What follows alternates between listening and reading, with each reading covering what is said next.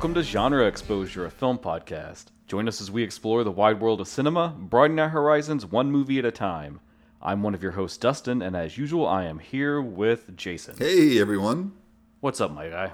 Yeah, doing all right, getting by. Yeah, cool. How about yourself? Oh, I'm all right. I, I bought new headphones for the first time in a while. Oh, really? Yeah, But you're not wearing them now. Are No. they like headphones for potting or just for like? just for everyday listening. Okay.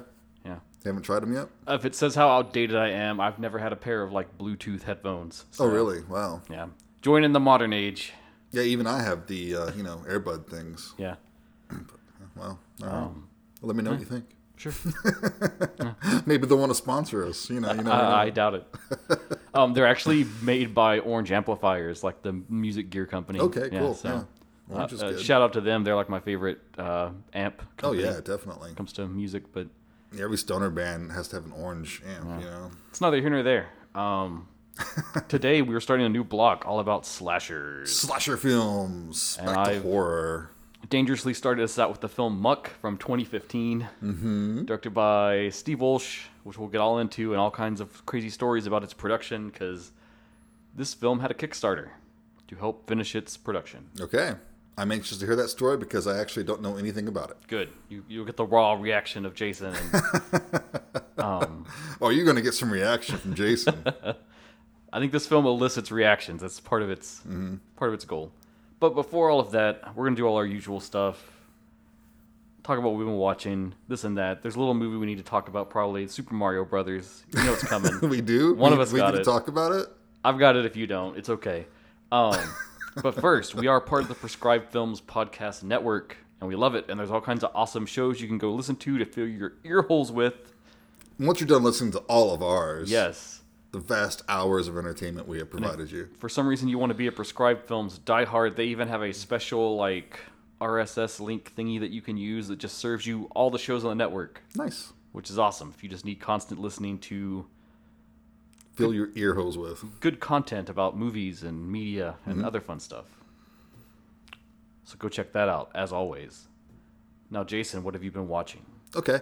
I finally got around to watching one that had eluded me for some reason for a while. Okay. Perhaps because it is um, superhero related, Uh oh. and I was feeling burnt out on all that. Uh, but you know what? I'm glad I went back and watched it because I finally went and watched Brightburn Oh, okay. Yeah, yeah. The uh, from 2019. evil Superman. about the evil kid Superman. Yeah, and you know what? I kind of loved it. Oh, okay. I thought it was really fun. Hmm. I didn't expect that level of gore that the movie has. Yeah. I didn't expect that dark of a tone or a dark ending like it had. Mm-hmm. Uh, I was pretty surprised by those. Uh, it's not a perfect movie by any means Yeah, yeah. Because it's obviously that the kid's being influenced by his alien heritage. Mm-hmm. And I think it would have been a lot more interesting if he just discovered these powers and then just naturally started acting evil, Mm-hmm. like a you know twelve year old probably would if he had Superman powers. Kind of like uh, Chronicle. Uh, yes, right, right. But you know, having said that, I, I thought it was pretty effective. I thought it was a fun movie. See, I've never watched it just because I was like, I don't really need to see Superman's origin again. And it, I think you should check it out. You might that, be but- pleasantly surprised, like I was. Okay. Well, where did you watch it? Um, I watched it on Showtime actually. Oh, weird. Okay. Yeah, I got Showtime right now because Yellow Jackets. Oh, Shout out to Yellow Jackets; it's really good. Check it out. definitely for the uh, genre fans out Oh, there. Oh, absolutely, Yeah. absolutely. Cool. Um, but yeah, that's what I was watching recently. How about yourself? So you think Showtime's going to keep their name? Because I know HBO Max is going Oh God, who knows? going to just Max now. yeah, I don't know why. I don't know why they're dropping HBO. That's like That's what it's been HBO by, for yeah. forty fucking years or something. You know.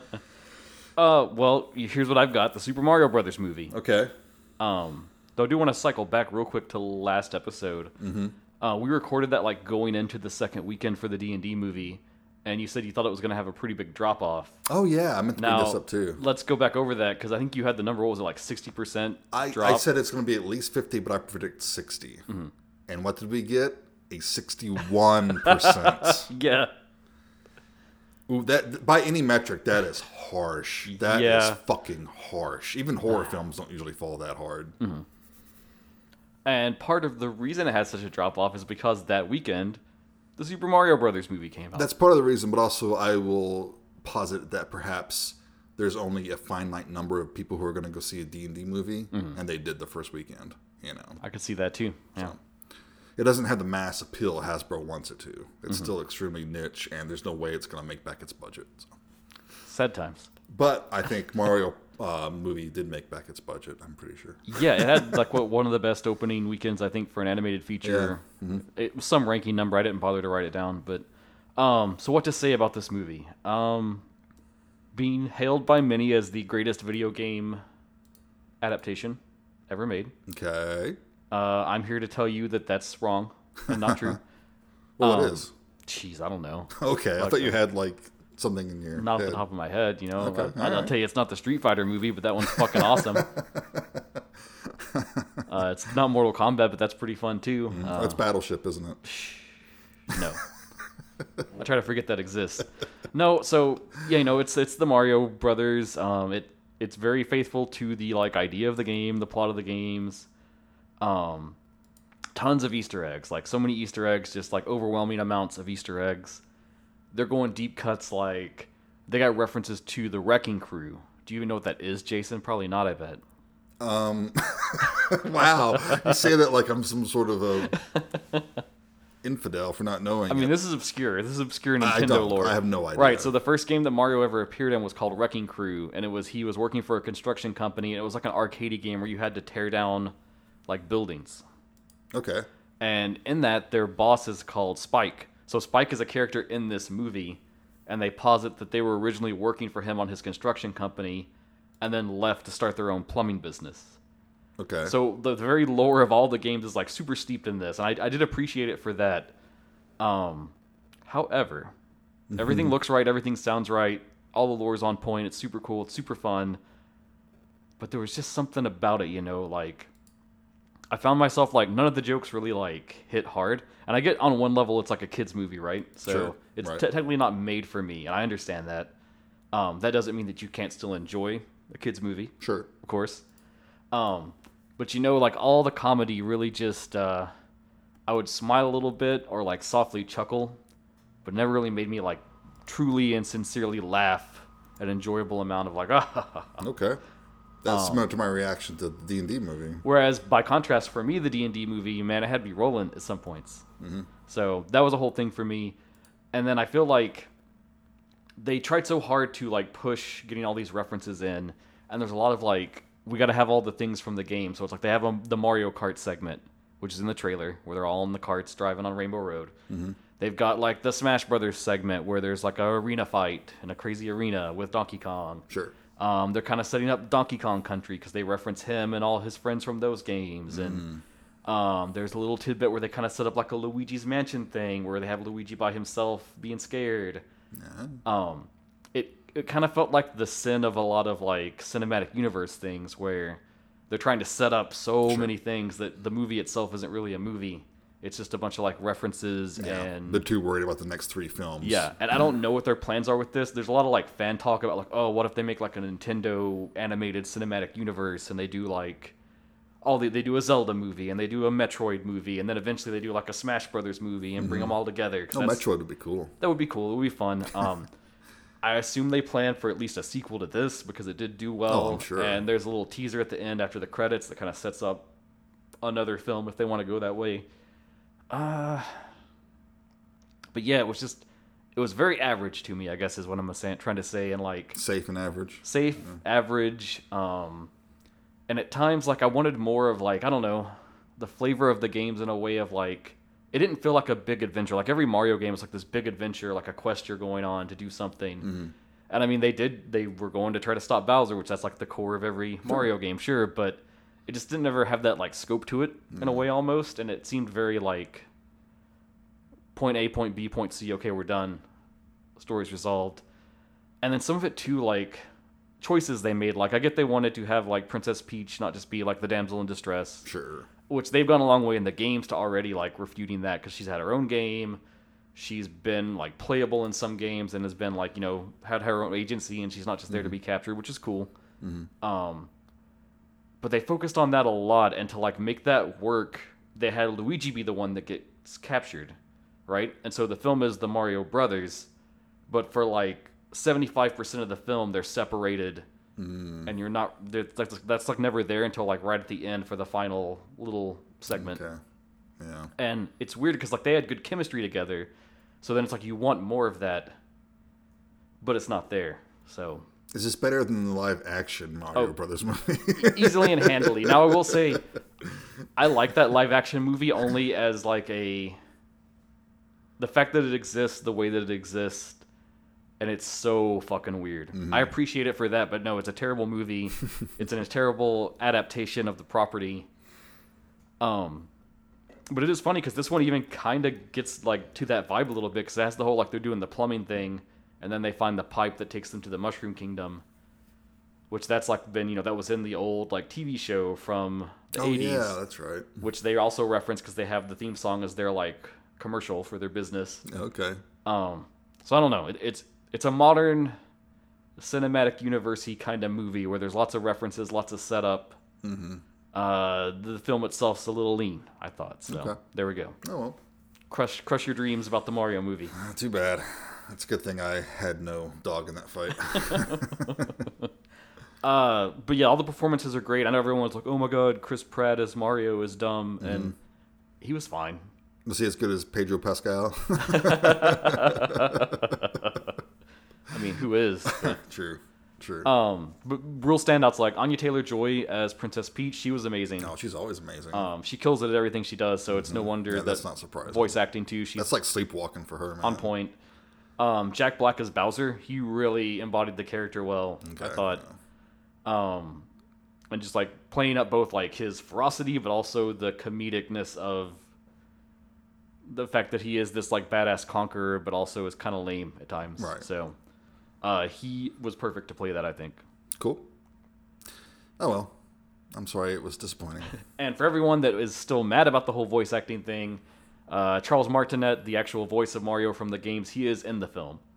He has like a little cameo at the start, and then he voices uh, Mario and Luigi's dad.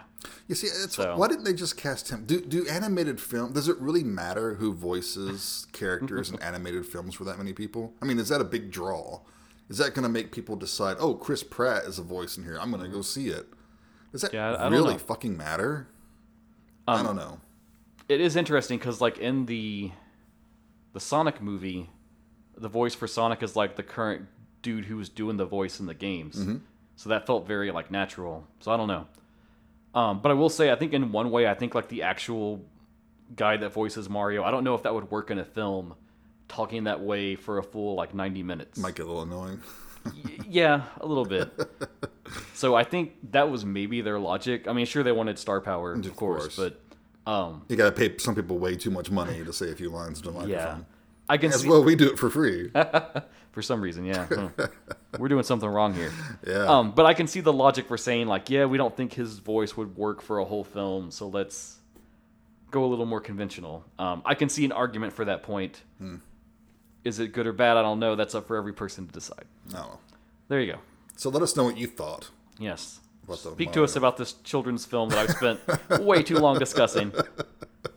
Oh, and then of course the animation and stuff. It all it all looked great. Well, sure. So I mean, that's a given these days. um, that company, I forget their name. It's like Illuma, It's Illumination. Illumination. Yeah, I mean Yeah. they're they're good with everything they do. So yeah, there you go. All right.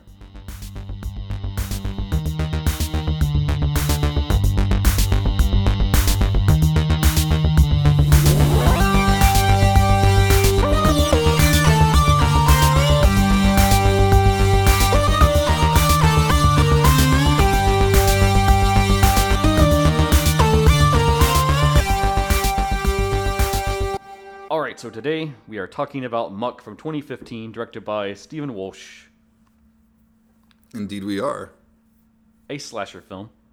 It is a slasher film. It is. I'll give you that much. It is a slasher film.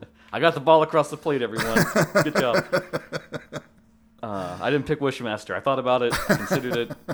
I said, you know, is Not this a slasher? Is it a Not slasher? Sometimes I wonder if A Nightmare on Elm Street's a slasher. Yeah, but there was a lot of stalking, and Yeah, it has a lot of those slasher tropes, which I have a feeling we're about to go into. we are because, as you know, if it's a new block and we've never covered it before, we got to talk about it a little bit. So, um, I think most people kind of know what a slasher is, but I think there's some important points to talk about too. You know, I like uh, Stan Lee a lot. Rest in peace. Sure. And he had this whole idea for Marvel that uh, you know every issue is somebody's first issue. Mm-hmm. So even if you're you're deep in and you got a lot going on, it should still onboard new people. So that's Absolutely. if you're a slasher film, Die Hard, and you're like, oh my god, these guys are about to bore us for like the next 40 minutes. It won't be that long. Yeah, maybe, probably, but uh, you know, in, indulge us because there's someone out there that maybe isn't as steeped in this, and this could be a resource to them to find more films. Sure. That's kind of why we do this. Absolutely. Plus, it's just fun to talk about. So I guess where we start is Jason. What is a slasher film? Okay. The major component, I think, for a slasher film is that there must be a slasher. You've got to have murders, you Yep. know? And usually the murders are the point of the movie. Mm-hmm. Now, we're watching it for the kills. Right. Now, if you're lucky, you've got a really well made movie that might have some suspense and, and is shot well and is done great that will ratchet up the tension, like like Halloween. Mm-hmm. Because if you're talking about the perfect slasher film, I think Halloween is that template, right? Mm-hmm. Everyone goes to that. Very influential. Although not really the first slasher film, but we'll probably talk about that too in a minute. If I got a whole segment about the history here to go Nice, through. nice, so. nice. Um, so there's got to be kills, and usually most slasher films have a mystery element. Not all of them, Mm-hmm. but most of them. Like you don't know who the killer is. Which may owe to some of their Giallo heritage. Exactly. Which is another thing we'll get into. Yes. So I have the fancy by the book definition. Okay, do I'm it. rattle this on you. It's a genre of horror films that involve a killer stalking and murdering a group of people, usually by the use of bladed or sharp tools like a knife, a chainsaw, a scalpel, etc. Um, although sometimes it's informally used as a generic term for any horror film involving murder, a lot of film analysts would say that there's an established set of characteristics that make a slasher film be a slasher film that would set it apart to any other horror film that would also happen to have killings in it. Comparing, let's say, like talk about a slasher film compared to just a monster movie, or like a slasher film compared to a splatter film. Right. Okay, we're good with that, I think. Yeah, sure. Yep. No, when you say a splatter film, you're talking about stuff like the old Herschell Gordon Lewis movies from the 60s, right? Where Mm-hmm. It's all just about blood and, Yes. yeah. Um, so let's talk a little bit about that formula because we said there's characteristics to it. So here's a lot of the typical key points to this kind of formula. There's often a past wrongful action that causes severe trauma that is reinforced by a commemoration or anniversary that reactivates or re-inspires killing. Um, it's built around a series of stalk and murder sequences. Um, the film will often draw upon the audience's feelings of catharsis, uh, recreation, and displacement as related to sexual pleasure. Mm-hmm. Key point for a lot of slashers, for sure. Uh, maybe this film, huh? Maybe.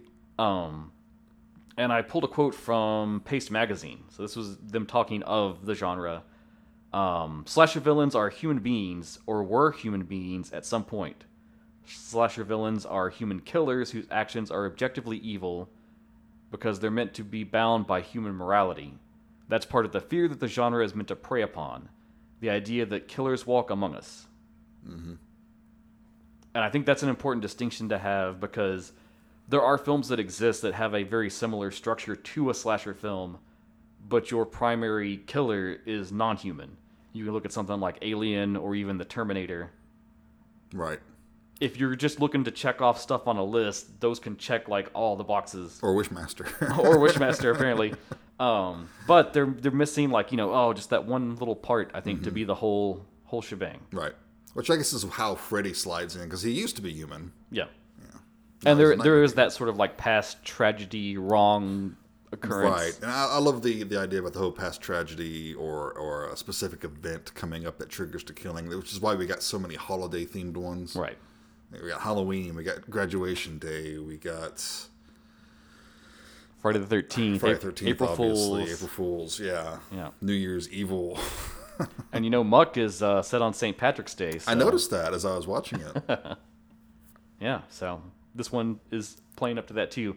The other, but I don't think that the holiday is an inciting event. There wasn't someone who was scarred on a St. Patrick's Day because they had to dress up like a leprechaun or something, and now they're going to get revenge. fair enough. I think it was just a coincidence. Um, you know, My Bloody Valentine. That's another good one. oh, Yeah. I love that one. Right, right.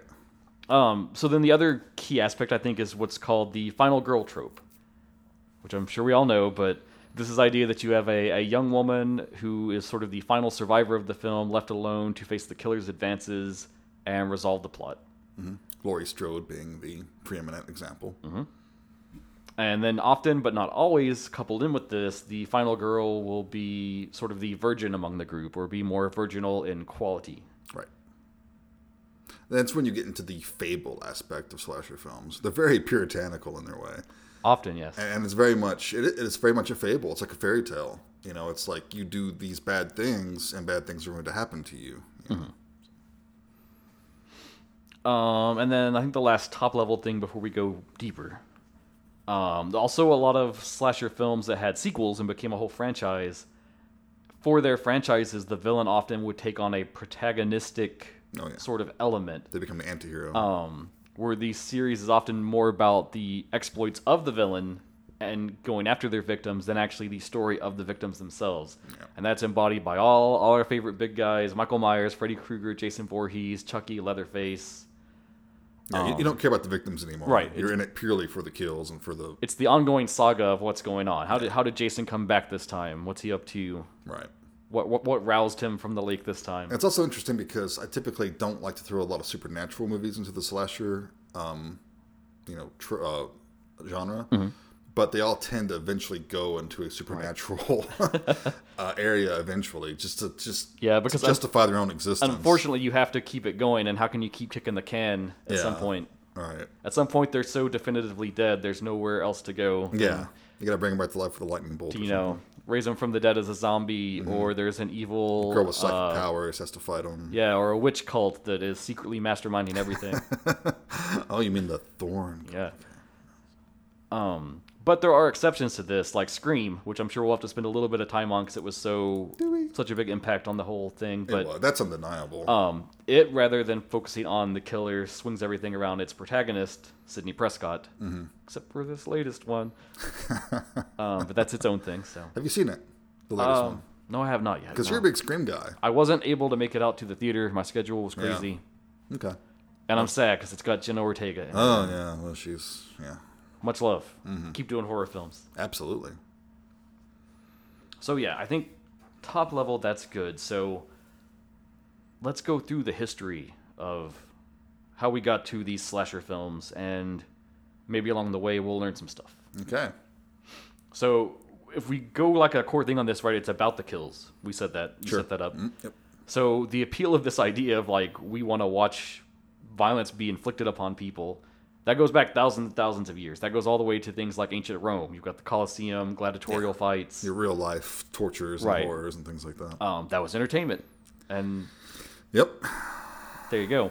And then over time, those became more fictionalized accounts, and they became very marketable. You've got stuff like in the late 19th century, you had the Grand Guignol horror type plays, which leaned into all of that bloody deaths. Yeah, just- I've, got a book about on the Grand Guignol somewhere over there. It's very interesting. It's very cool. it's basically horror films done as stage plays. Yeah, it was all about torture. yeah. It was very gothic and yeah.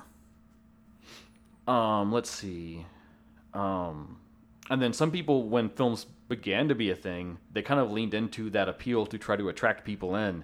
You have stuff like Maurice Tourneur's The Lunatics from 1912, which tried to include elements of visceral violence to appeal to that style of storytelling. Mm-hmm. Um, however, in the United States, due to outcry of films like this, that eventually led to the passage of the Hays Code in the 1930s which Boo. we've talked about in other episodes. Yeah. Um, so that was sort of the first set of industry guidelines that would restrict the use of sexual content and violence that was considered unacceptable Yeah, it was Hollywood censoring itself basically. Mm-hmm. To avoid outrage and controversy. Bad guys always had to be punished by the end. Um, some other early influences, just to lay these out.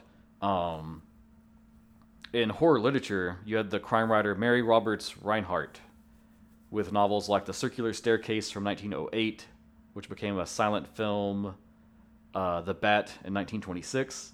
And that was about guests at a remote mansion being menaced by a killer in a strange mask. So even even back then, like that checks all the boxes, but we don't really even have this conception yet of like a slasher film. Yeah, that's kind of its own sub subgenre, is the old dark house type things. Mm-hmm. Well, that's that's where I was exactly where I was going. I knew you'd be on this. So because of a film like that, this became this whole style to do, where you have these old dark house films, uh, stuff like The Cat and the Canary from 1927, um, The Old Dark House from 1932, Classic which I know you Whale love that movie. film. I do. Yeah, it's great.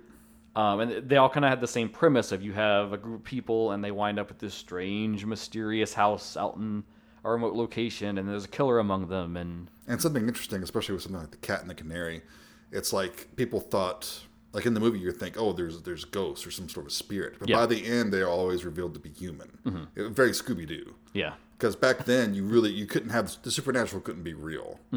It really wasn't real until Dracula right. came out in '31. Universal really changed the game at Yeah. that point. Um, and then to our idea of like a past thing, a lot of these old dark house style films will kind of have this idea of like the sins of the father, where once they unraveled what was going on, it was often like the prior generation was somehow at fault for what led to the killer taking action. It's like Nightmare on Elm Street again, Right. Direct descendant of that. Um, some other ones that are notable, we have George Archainbaud's 13 Women from 1932. That tells the story of a sorority whose former members are set against one another by a vengeful peer who goes through crossing out their yearbook photos. And that whole trope got kind of reused both in prom night and graduation day, respectively. Oh yeah, that's a total slasher plot right there.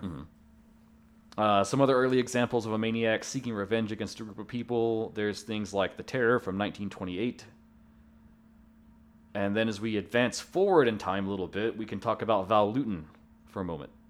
Great director. Great director. Um, in his long reaching hand of influence in film, we've got stuff like The Leopard Man from 1943, which is about a murderer framing his crimes against women on an escaped show leopard. Uh, the Scarlet Claw from 1944, which had Basil Rathbone as Sherlock Holmes, but he's investigating a series of murders that are committed with a five pronged garden weeder that the killer would kind of raise up and then menace Oh yeah, his that's victims with classic slasherism. total slasher element. Um, let's see, we have the Spiral Staircase from 1946, and that had um, Ethel Barrymore as a sympathetic woman trying to survive against a black glove killer. Ooh, Argento inspired. Well, Yep. Got inspiration from that. Um, and speaking of the Spiral Staircase, that's also one a lot of people point to as like an early example of having jump scares in a film, where there's kind of a fake out moment to get a reaction out of the audience. Um, also, in this time, we got to talk about Agatha Christie just a little bit.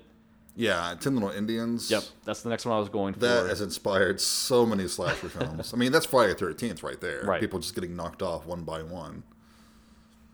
um, and that even had some of the, um, I guess some of the like playful elements you see in a lot of slashers. Like they had the idea of like um, the murders would mirror verses from a nursery rhyme. Mm-hmm. And so then you go to something like Nightmare on Elm Street, and you have the little like nursery rhyme song about Yeah. Freddy. Or also in all the Gialli, you know, Mm-hmm. like uh, some of what am I thinking of? Uh, Deep Red. There's Yeah. like a nursery rhyme element in that. Uh, some other ones from this time, you've got things like House of Wax from 1953, Classic. The Bad Seed from 1956, uh, which all kind of drew on the literary influence of Agatha Christie into their filmmaking. So then that brings us closer on to the 60s, where we have to pause for a moment and talk about Psycho. Psycho and one other film I would posit. Okay. Peeping Tom, same year. I had it in my list. Okay. Yep. All right. Th- those were the good. two big ones. I think without both of those movies, now Psycho is better well known, obviously, Oh, yeah, for sure. But without both of those films, I mean, you've got the blueprint for slashers right there. Mm-hmm. Psycho changed the game in a lot of ways. And we don't need to get into that too much. You all know Psycho. Everyone knows. Everyone knows. If you don't, fucking stop listening go watch Psycho, the original. Um, but I mean, it's iconic, and even it its score kind of set the foundation for like a lot of slasher scores. yeah, those high strings. the high strings, yeah, and then like those moments where they hit like along with the kill. Mm-hmm. Um, and then Peeping Tom, just to highlight it, its main thing is it was one of the kind of first in the game to give you that killer perspective. Yep. Where you got the POV from the killer's eyes as the stalking and the murdering's occurring. And it's also incorporating him making film Yeah. with the murder. Mm-hmm. It's just dovetail. It, it's like it works on so many levels. It's just it's amazing, amazing movie. If you haven't seen Peeping Tom, for some reason it just doesn't get the love it deserves. Yeah. Cir- circle back for that one for sure. Go watch it. Um, so Psycho was nominated for four Academy Awards, and it drew a lot of attention to be like, hey, these films can be profitable, and they can be like a good vehicle to work in. Mm-hmm. And so that suddenly made all all the film studios look over and say, hmm, we can do this too. Yeah, there's money in them there Yeah, and, and then we got uh, kind of a series of a lot of like not quite copycats, but like you know they were riding that coattail. So you've got stuff like uh, where they took like bankable movie stars and dropped them into a horror film. So you've got like Joan Crawford and William Castle's Strait-Jacket That's from good one. 1964. Yeah, I love Castle. I've got a weakness for his films. Um, Jim O'Connolly's Berserk from 1967. Oh yeah, it has Albert Finney. I met him. He was Oh, at the hotel I worked at. Yeah, Oh wow, that's really, awesome. really funny dude. And, and yes, his his drinking is legendary, and I I can attest to the fact that he loved his alcohol. Um, you've got uh, Night Must Fall from 1964. Um, and then there's Corruption from 1968, which had Peter Cushing. Ooh, the man. Speaking of Cushing, if we hop over to uh, over the seas, there we've got Hammer Studios, very prolific during the 60s, and they had their own line of sort of psycho-inspired films like Taste of Fear from 1961, uh, Paranoiac from 1963, Nightmare from 1964. A lot of a lot of one word titles Mm-hmm. that evoke Psycho. Yeah. And then Hammer's rival, Amicus, Yay, Amicus. they tapped Robert Bloch, who wrote the novel for Psycho, to make the script for Psychopath from 1968. Nice. Um, also in the 60s, we had things like Francis Ford Coppola's debut film, Dementia 13, Great title. Uh, kind of a boring movie. takes place in an Irish castle and kind of channels that old dark house energy. Mm-hmm. Uh, bu- bu- bu- bu. I think I'm good on all those. So as we're approaching closer and closer to the 80s and the well the 70s and the 80s, which is where the slasher genre really took off. Oh yeah. Uh, what are some of the like subgenres that kind of bleed into this? So we've know giallo. We've talked about that before. There's also splatter films, which we you set up a second ago, Richard Gordon Lewis's Blood Feast, and then 2000 uh, things like that. krimi films. So I wanted to run over those all real quick, super fast, because I know I know we're, this is long. But so Splatter films, their whole thing is it's all focused about gratuitous gore, Yes. and the most iconic representation there is Herschell Gordon Lewis, as you said, with films like Blood Feast or Color Me Blood Red. Color Me Blood Red, 2000 Maniacs. Wizard of Gore. Gruesome Twosome. Wizard of Gore. Yeah. and he had his own copycats like uh, Andy Milligan's The Ghastly Ones. Andy Milligan's a hack. I still got to go through that box set. I do want to watch some. Not eager to I- haven't it. seen them all. Um, so that's that's splatter films, good. Krimi films, that's a little more obscure. So, uh, post World War II, Germany started this whole spree of adapting British writer Edgar Wallace's crime novels into films, and that's what became the Krimi film. Yep. German movies, right? Yeah, they were released uh, through the 50s and on into the early 70s, and often had villains that would be in bold costumes. You kind of have almost this noirish jazz score. Um, but at the same time, there was a lot of like slashery, giallo esque Yeah, elements they're, and they're almost like superheroes too in a Yeah. lot of ways. They're larger than life and Um, like some Diabolik. It's not strictly krimi. It's Italian. Yeah. But Diabolik is a great example of that channels that energy. by uh, Mario Bava.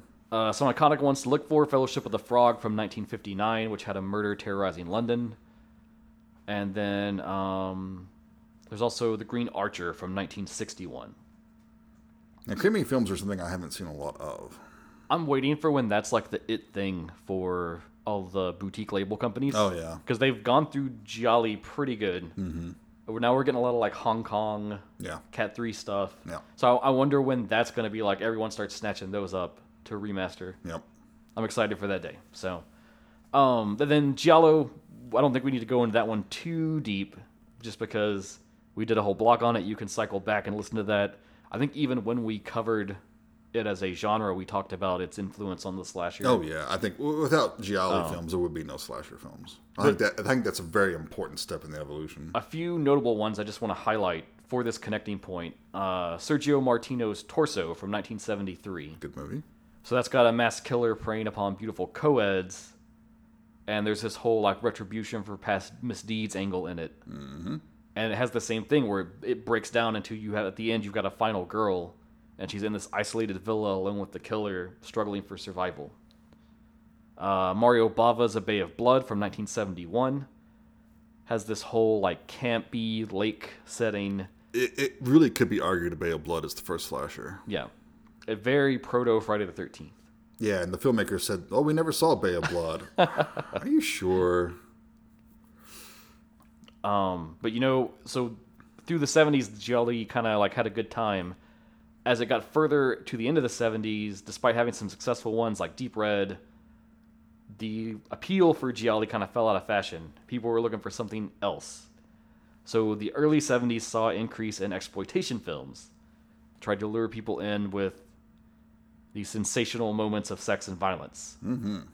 Um, and so they too have a little little hand in like the stew here of the slasher film. Um, you've got stuff like uh, and soon the darkness from 1970. That's one of those ones where it's very much like a low budget, but they do a lot with it, mm-hmm. which is another hallmark of a slasher film for sure. Um, let's see, Fright from 1971. That has the whole like babysitter with a man upstairs motif. Mm-hmm. Um, it's a Pete Walker film, isn't it? Yes, yes, it is. Another uh, filmmaker who I really haven't seen a lot of his stuff. And then by the mid 70s, you had a lot of pushback from certain parties on this whole exploitation film angle, um, just for their, you know, political incorrectness. Um, and some films ran into a little trouble. You had stuff like The Love Butcher from 75 and The Redeemer, Son of Satan from 76, which both kind of got uh, accused of promoting bigotry. And there was a lot of controversial uh, discussion over their release. Mm.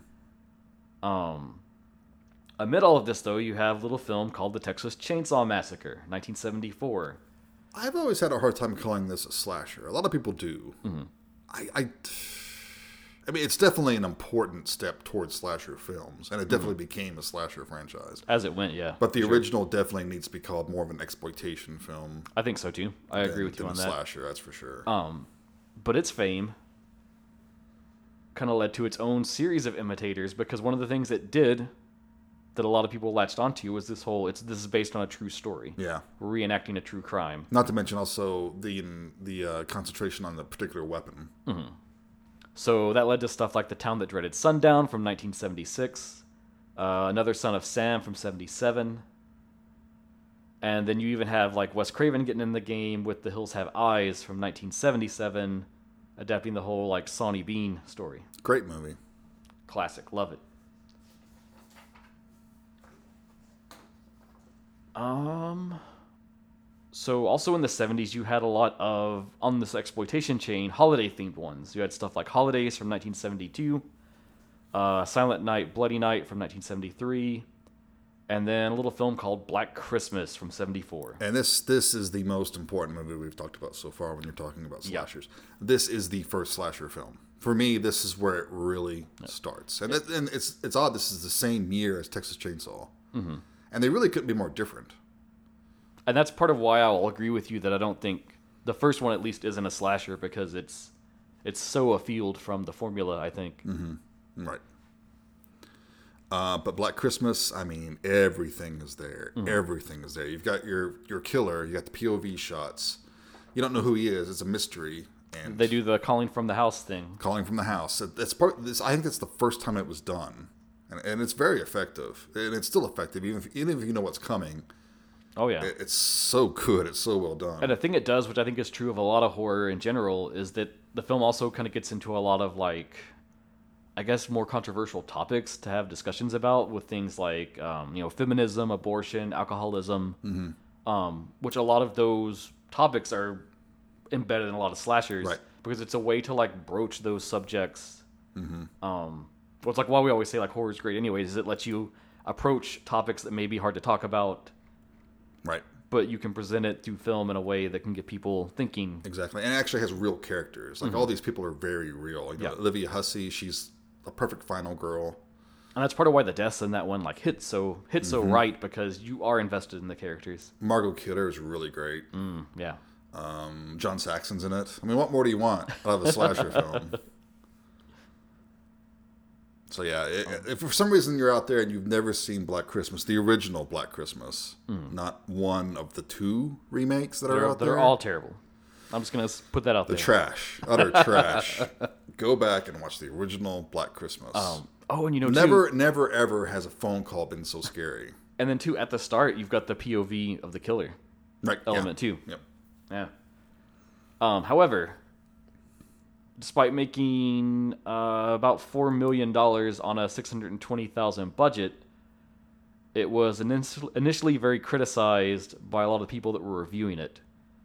Um, That's ridiculous. Variety's review that they ran complained that it was a bloody, senseless, kill for kicks flick and it's not even that gory. that exploited unnecessary violence with no purpose. It's just like Texas Chainsaw. There's barely any blood in these movies. Which is funny because if you go to modern times now, like it's considered this important landmark film mm-hmm. in the history of horror. So it, it's funny the the vindication on that. But- yeah. So yeah, Black Black Christmas. There's definitely I prefer a lot of other slashers to it, but you're you're right. I think it's the first one. It's where we say like this this is a slasher. Yes. Boom, put Yep. the pin in it. Yep. However, drawing off of it definitely as an influence, we advance to 1978, where we have John Carpenter's Halloween. Yes. And there's also some stories out there that they were wanting to make a sequel to Black Christmas that took place on Halloween hmm. and call it Halloween. And interesting, and Halloween was originally the babysitter murders. Right. Like it didn't even really have anything to do with Halloween, I think, at first. But they jumped on the whole holiday bandwagon. Which was a smart move. And I'm not knocking Halloween; it's fucking classic. You don't you don't get more classic than Halloween. And so many can, people could, would say uh, you could consider Halloween as sort of the the start of the what we'll call quote golden age of slasher films Yep. that ran from about 1978 to 1984. So during that six years, like Halloween happened, and then everybody was like, "We got to get in this game. Yeah. Th- this is like the ship now. It's so cheap, but they make so much money. We got to do this. It's just you're gonna be Scrooge McDuck diving into the big pool of coins, swimming around. Uh, and it's funny because most of these films critically got negative reviews. They would, you know, all the papers would come out with their film reviews, and they would just trash these movies and just say, you know, they're worthless. There's nothing good about them. And then you look over at the budget and the box office, though, Yep. and they're just raking in money hand over foot. Yeah, they could make them fast enough. And what they learned is that these films were extremely profitable, and they established these cult followings of people that are just, you know, dedicated and craving for more. Um, so so many of these films that followed kind of all use Halloween as their template. You've got uh, the murderous figure stalking teens. Um, a lot of them tried to build on the film by escalating it, so more gore, more nudity. Yep. There's almost always a, a holiday involved, like we mentioned before. Yeah. Um.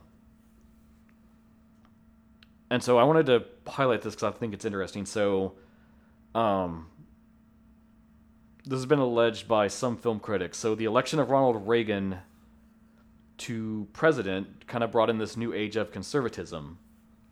And that brought with it a lot of concern on the sort of media that people consumed. Won't someone think of the right? children? Um, because I, I know we've talked about it in prior episodes, but the '80s also had the whole Satanic Panic thing. Yeah. Of you know D and D's evil, heavy metal's evil, it's why the everything's evil. 80s was yeah. such a great time for Um, horror. And so during all of this, there's all this concern about the violence in the media that we're consuming. At the same time, the slasher film is like at the height of its commercial power and at the center of all discussions for film in a lot of ways. Um, so, for example, you've got Friday the 13th. First one, Sean S. Cunningham. It becomes this sleeper hit that ends up being the most commercially successful slasher film of that year. Yeah. Uh, it grossed more than 59.7 million and sold nearly 15 million tickets in North America alone. And its budget was like what, two hundred thousand, something like that. Yeah. less. it's probably a bit more than that. I Crazy. think I think Halloween was around two hundred thousand. And so it's decidedly, any way you want to slice it, it's a huge success. And yet, Paramount got all this criticism, but basically saying they were lowering themselves to release these violent exploitation films just to get the money. Sure. They're just in it for the money. Um, That's all movies. That's the only reason any movie gets made is for money. and then you had uh, certain film critics that really had it in for this genre. Um, uh, Siskel and Ebert. Siskel and Ebert. Uh, copied it to go over just because it makes me laugh every time to say it. Uh, Siskel, in his Chicago Tribune review of Friday the 13th, revealed the identity and the fate of the film's killer in an attempt to hurt its box office. Yeah.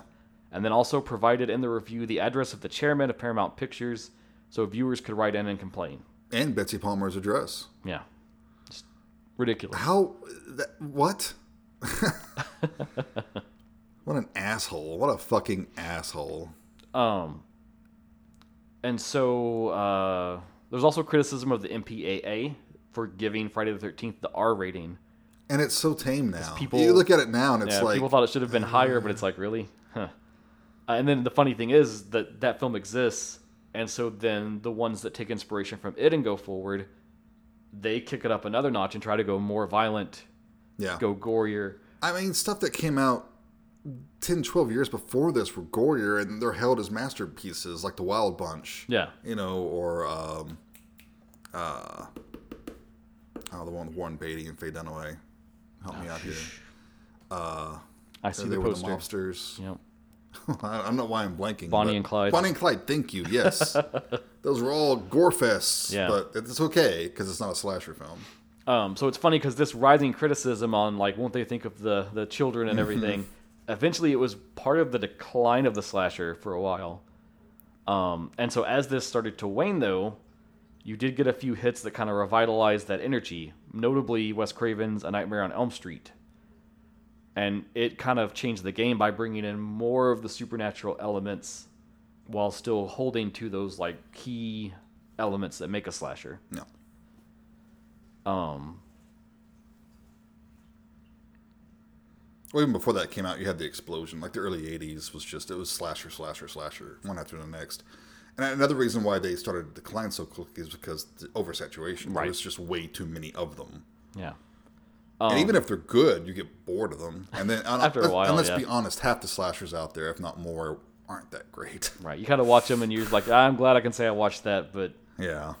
um, but Elm Street was a huge commercial success. It was a budget of 1.8 million, and it grossed more than 25.5 million in North America. Yep. Put New Line on the map. It did. Um, House that Freddy built. Yep, that's the tagline that's always attached to them now. Um, but despite that success, you had a huge fatigue going on with slasher films, like you said. And so where it kind of continued on going forward was the home video revolution. Oh, yeah. We had the rise of VHS. It was suddenly very easy to just release a film direct to VHS. You can or, shoot it on video, and if it's a slasher film, people will buy it. Um, and so, and I, I pulled this. I wish I had. Could, I meant to save the article, but I didn't. But this was from an article, but it said, uh, without the major studio backing for theatrical release, slasher films became the second only to pornography in the home video market. Yep. That's awesome. um, and so, some of the holdover films, as we moved past this time, you had things like The Mutilator from 1985, so funny. uh, Blood Rage in 87, Also funny. uh, Killer Party from 86. And that led to a series of kind of this whole Slumber like Party Massacre movies. I mean, um, just like you were saying, like this whole punk rock ethos of like anyone can grab a camera and go Yeah. make one of these. yep. And so that led to a lot of shot on video slashers with stuff like um, Blood Cult from 85, Mm, Sledgehammer. Sledgehammer, uh, Truth or Dare from 86. Oh, that's a piece of shit, man. Have you ever seen that? yeah, it's Tim Ritter, and I love him. So, Oh man, you're insane. That movie sucks. um, and then you had some on the fringe that were kind of lesser known. You had things like Sleepaway Camp, Slumber Party Massacre, which you brought up. Uh, Silent Night, Deadly Night fleshed out into its own series of sequels. Mm-hmm. Um, of course, the, the big ones continued to have sequels all throughout the 80s and on beyond Friday the 13th, Elm Street, Halloween. Um, but there was always that. Some of them were still going. Some of them were still going. There's always that diminishing decline, though. Oh, yeah. Um, and then even speaking of the impact of like Freddy and Elm Street, it also got its own series of sort of inspired copycats uh, with stuff like Bad Dreams from 1988, uh, Dream Demon, Deadly Dreams, Brainstorm. Brainstorm, yeah. There were a ton of those. A ton of the prison. yeah. Um, and so by 89, a lot of this had kind of faded from public interest. You had a lot of box office failures then. Um, Jason Takes Manhattan in 89, The Fifth Elm Street Dream Child, Revenge of Michael Myers. All of these had pretty middling box office sales compared to what it was before. There's a, there was a clear drop off.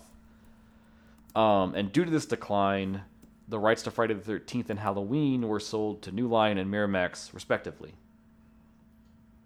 You know, for me, when uh, going to the theater and when I finally, when I realized that the slasher was well and truly dead, wasn't until 1992 when I went to go see Doctor Giggles. and I'm sitting there and I'm like two thirds of the way through this movie and I'm like, oh god, the, the slasher genre is truly dead. I didn't even stay for. That's the only movie I've walked out on. It was that bad Wow. for me. And so uh, New Line had this whole idea that now that they had both of these properties, they were going to work toward a crossover, and that would be their big profit return. So to set this up, you had uh, Freddy's Dead: The Final Nightmare in '91, So which is bad. utterly abysmal, So bad. and uh, Jason Words cannot express. Jason Goes to. Hell: The Final Friday in '93. Also terrible. Fuck you. I know what you're gonna say, Fucking amazing and terribly underrated. One day we will have it on this show so that I can vindicate it. dude. It's just even pile of shit. The I'm day, sorry. the day is coming, and you shall see. Uh, there's like one good kill, maybe two. Uh, meanwhile, with Miramax at the helm, Halloween went into The Curse of Michael Myers, which had terrible fan reaction. Let me guess, you love that one too, you freak. So I don't love it, but I like it more than a lot of the Halloween sequels. Well, I mean, especially with the last three. yeah, it looks like a fucking work of art compared to those. Um, so, so the '90s became a kind of a dim time for the slasher a little bit. Um, but, but they the- kept trying, especially they kept trying. especially on home video, because they you would still get slasher movies all the fucking time. and sort of the I guess the inspired ones within the creative community realized that you kind of needed to change the game again, right? So that was kind of like Halloween changed the game, Black Christmas together. Everyone started emulating that. So we had a pair of films that kind of really like brought us to the next evolution on slasher, and that is again Wes Craven. He's he's always near and dear on this with New Nightmare from 1994. Almost a proto scream. Proto Scream, which Scream is the next movie I was going to bring up in this mm-hmm. set. Scream in 96, Because now we have to get meta. also Craven. Yeah, how do you evolve this now that it's dry and boring and done? People have to know they're in a horror film, and they have to have witticisms Yes. and remarks. It has to be self referential, ironic, bring in a lot of postmodern humor, but keep the horror element very visceral and very kind of Theoretically, in your face. they try to. Um, so in a way, it was like the first wave of this whole like nostalgia play, which we're just buried in right now in modern times. But um, like we we saw these and it appealed back to those like Right. golden age slashers, but Yeah. it was something new. I'll give Scream some credit. I'm not the biggest fan of Scream. Mm. The first 15 minutes are pure fucking brilliance, and I wish that was the whole movie. Um, but I cannot forgive Scream for what it did because it spawned those movies like I Know What You Did Last Summer and Urban Legend, and they were all the fucking same. It, it was probably how people felt in the early 80s because every slasher film coming out was the fucking same. Mm. Right. You got these way too attractive teens. Well, and that that is sort of the next evolution I wanted to get into is like where did it go from Scream? It went, Floating heads on the posters. it and- went to kind of the copycats of that with stuff like I Know What You Did Last Summer, know, uh, Urban Legend, then they get PG 13. It's like, fuck Mm-hmm. you. No. um, which again those like brought in a lot of big names like actors at the time to kind of sell them with people like uh, Sarah Michelle Gellar, Jennifer Love Hewitt. No, we do love Sarah Michelle Gellar. We do.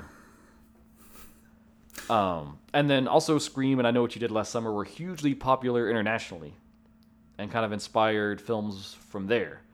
One I really wanted to bring up because it's a personal favorite of mine. South Korea in 2000 did their own riff of like the 90s teen slasher called Bloody Beach. Have you seen it?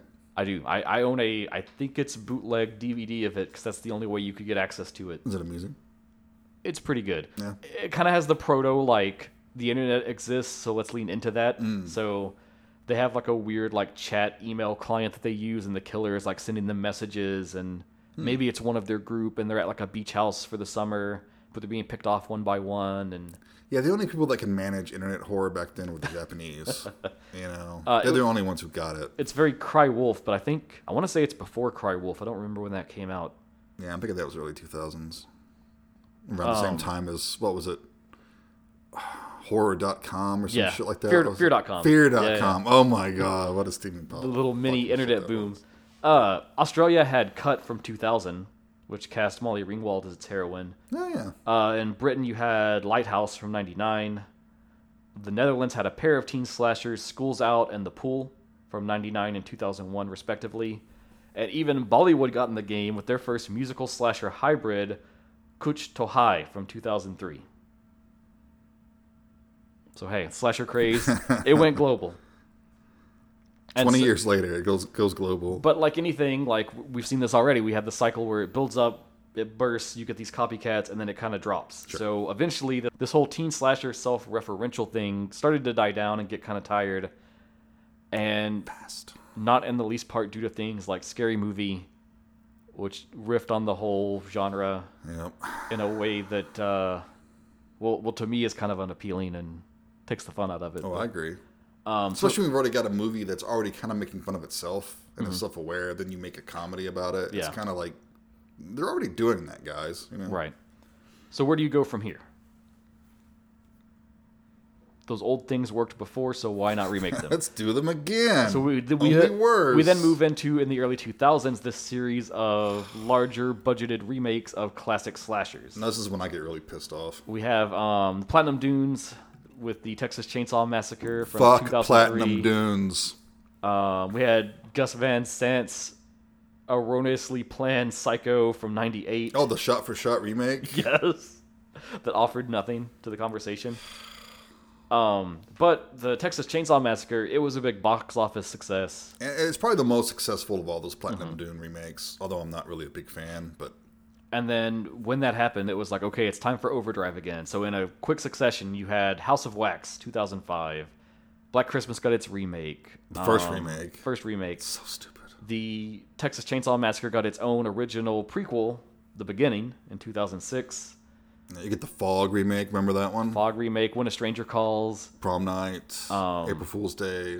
Yep. Then they tapped Rob Zombie to come in on reboot Halloween in 2007, which I kind of quite like a little bit, Yeah, whatever. uh, especially that second one where he just goes off the rails. Mm-hmm. Uh, the Hills Have Eyes got a remake. Which wasn't bad, actually. It wasn't a bad remake. Those are alright. I like how brutal, brutal they are. It was Like, very really brutal. lean into it. But man, not as good as the original. And this all peaked at the the end of the early 2000s with stuff like My Bloody Valentine's remake, Friday the 13th, Barf. Uh, Last House on the Left, Sorority Row, Make me make Last House on the Left. Fuck you. Stepfather. Um, and then and then we get to kind of the death knell of this remake spree with Platinum Dunes, Nightmare on Elm Street remake. As much as I loathe all those other remakes, none of them are as bad as this one for me. This is like, what? What the hell? What the literal hell were they thinking? It's not even trying. It was just so. Ah, all right. We're not talking about on Elm Street remake. I kind of like stuff about it a little bit. Like what? Oh wait, no, it's like I'm not. I don't even want to know. I don't care. We still have a movie to talk about, so Yeah, man, we got a whole movie to that. talk about. Um, so yeah, it, it was dead. It was done. Um, it kind of carried on a little bit into the 2010s and beyond with straight to video ones. You had another uh, Silent Night and Silent Night, Bloody Night, The Homecoming. Um, Chucky made its ploy with Curse of Chucky, which was both like a sequel and a reboot at the same yeah, time. Yeah, at least those were still basically sequels. Um, they tried again with Texas Chainsaw, uh, 2013. they Tex- tried a few times. with Texas Chainsaw 3D, which kind of billed as like a sequel to the original film. Do your thing, cuz. Um, yeah. It, Oh man, It- they keep trying to make those, yeah, and they keep it- sucking. It, was, it was going down. It was kind of done for a while, and where we saw like this really continue, like there was every now and again there's indie stuff, there's low budget stuff. so I'm just thinking that Netflix Texas Chainsaw Massacre, Which is Oh, fucking man. awesome. Dude, it is. It's so Dude, it's a piece of shit. it's so mean spirited. I fucking love it. It might be mean spirited, but it's still fucking ridiculous and stupid. And all right, In a sea of reboot quills, I appreciate it. Dude's like what seventy five. the chainsaw still happens to work. It's been in the wall for how long? Um, all right, all right. so a lot of this kind of made the jump into the television world because getting closer to modern times tv production has really become something more more than what it used to be has a lot of the, the- theatrical elements to it and so after stuff like um, amc's the walking dead and american horror story from fx you begin to see a lot of like slasher based horror series get made uh, you had a&e's bates motel It was actually quite good. I recommend that highly. I never went into it, but I was intrigued. It starts off a little rough, but man, it, it gets very good. Um, and then MTV even took their own spin on Scream, which I quite enjoyed. I, I thought that one was a lot never of fun. bothered with that. Um, Actually, I haven't seen any Scream stuff past two. wow, Yeah. damn. Um, and then you had some that were kind of like adjacent, but they drew on a lot of the tropes. You had stuff like Freeforms, Pretty Little Liars, and then the CW's Riverdale, which kind of leaned those tropes into like a young adult demographic. Riverdale's awful too. Um, and then what? There was uh, Fox had Scream Queens, and then there was the show just called Slasher, which I think what Netflix owns now, maybe. um, maybe. Yeah. And then all the way up into current airing times, we have stuff like Chucky got its own TV series, which has been quite good. Um, so late in the game, we've got Blumhouse. They've took a spin at some slashers. You have stuff like Happy Death Day in 2017, which I quite enjoy. I like the first one quite a bit. Yeah. Yep. And um, and then Blumhouse got into the game on doing some like meta sequel remakes, both with the Halloween franchise, and you know they actually did a meta sequel for the Town That Dreaded Sundown Right. from 2014, which is I never saw that one either. quite good. Is it? Yeah. Okay. Well, the Halloween movies aren't. No, garbage. You can go back in time and listen to us talk about them as they came out. Why you would want to do that, I have no idea. and so that kind of brings us to modern times and um, we, we had the halloween uh, rebootquels and that was a whole thing the long legal dispute over friday the 13th is kind of settled Yeah, I, have, got a- I we've feel like the next couple of years we're gonna get one of those. we've got a crystal lake kind of prequel tv show in the works probably a movie in the Is that still gonna happen? I don't. I- I'll be shocked that it actually sees the light of day. i have hope just because of bryan fuller because if you ever saw the hannibal tv show Oh, that the Hannibal TV show fucking was rocked. fucking sublime. It was just perfect so good. Uh, that gives me hope, but still, Bryan Fuller's been attached to a lot of stuff that just became nothing. So Yeah, we'll see. Well, we'll see. Um, and I feel like every year you just hear people talking about Elm Street. Like it's, it seems like it's time for Freddy to come back, and I just, I don't know if it's gonna happen, but I don't you know. know. Uh, People said this about Bela Lugosi and, and, and Boris Karloff and so many other actors, but I just, man, Freddy is Robert Englund.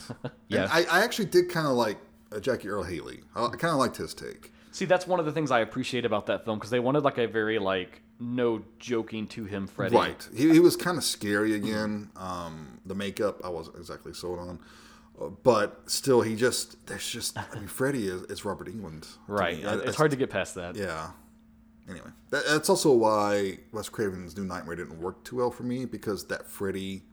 Is, it, It's not Freddy, yeah. And I know also on a meta level, it's not Freddy. Right. It's a demon that's assuming the story to influence the world, but. Yeah.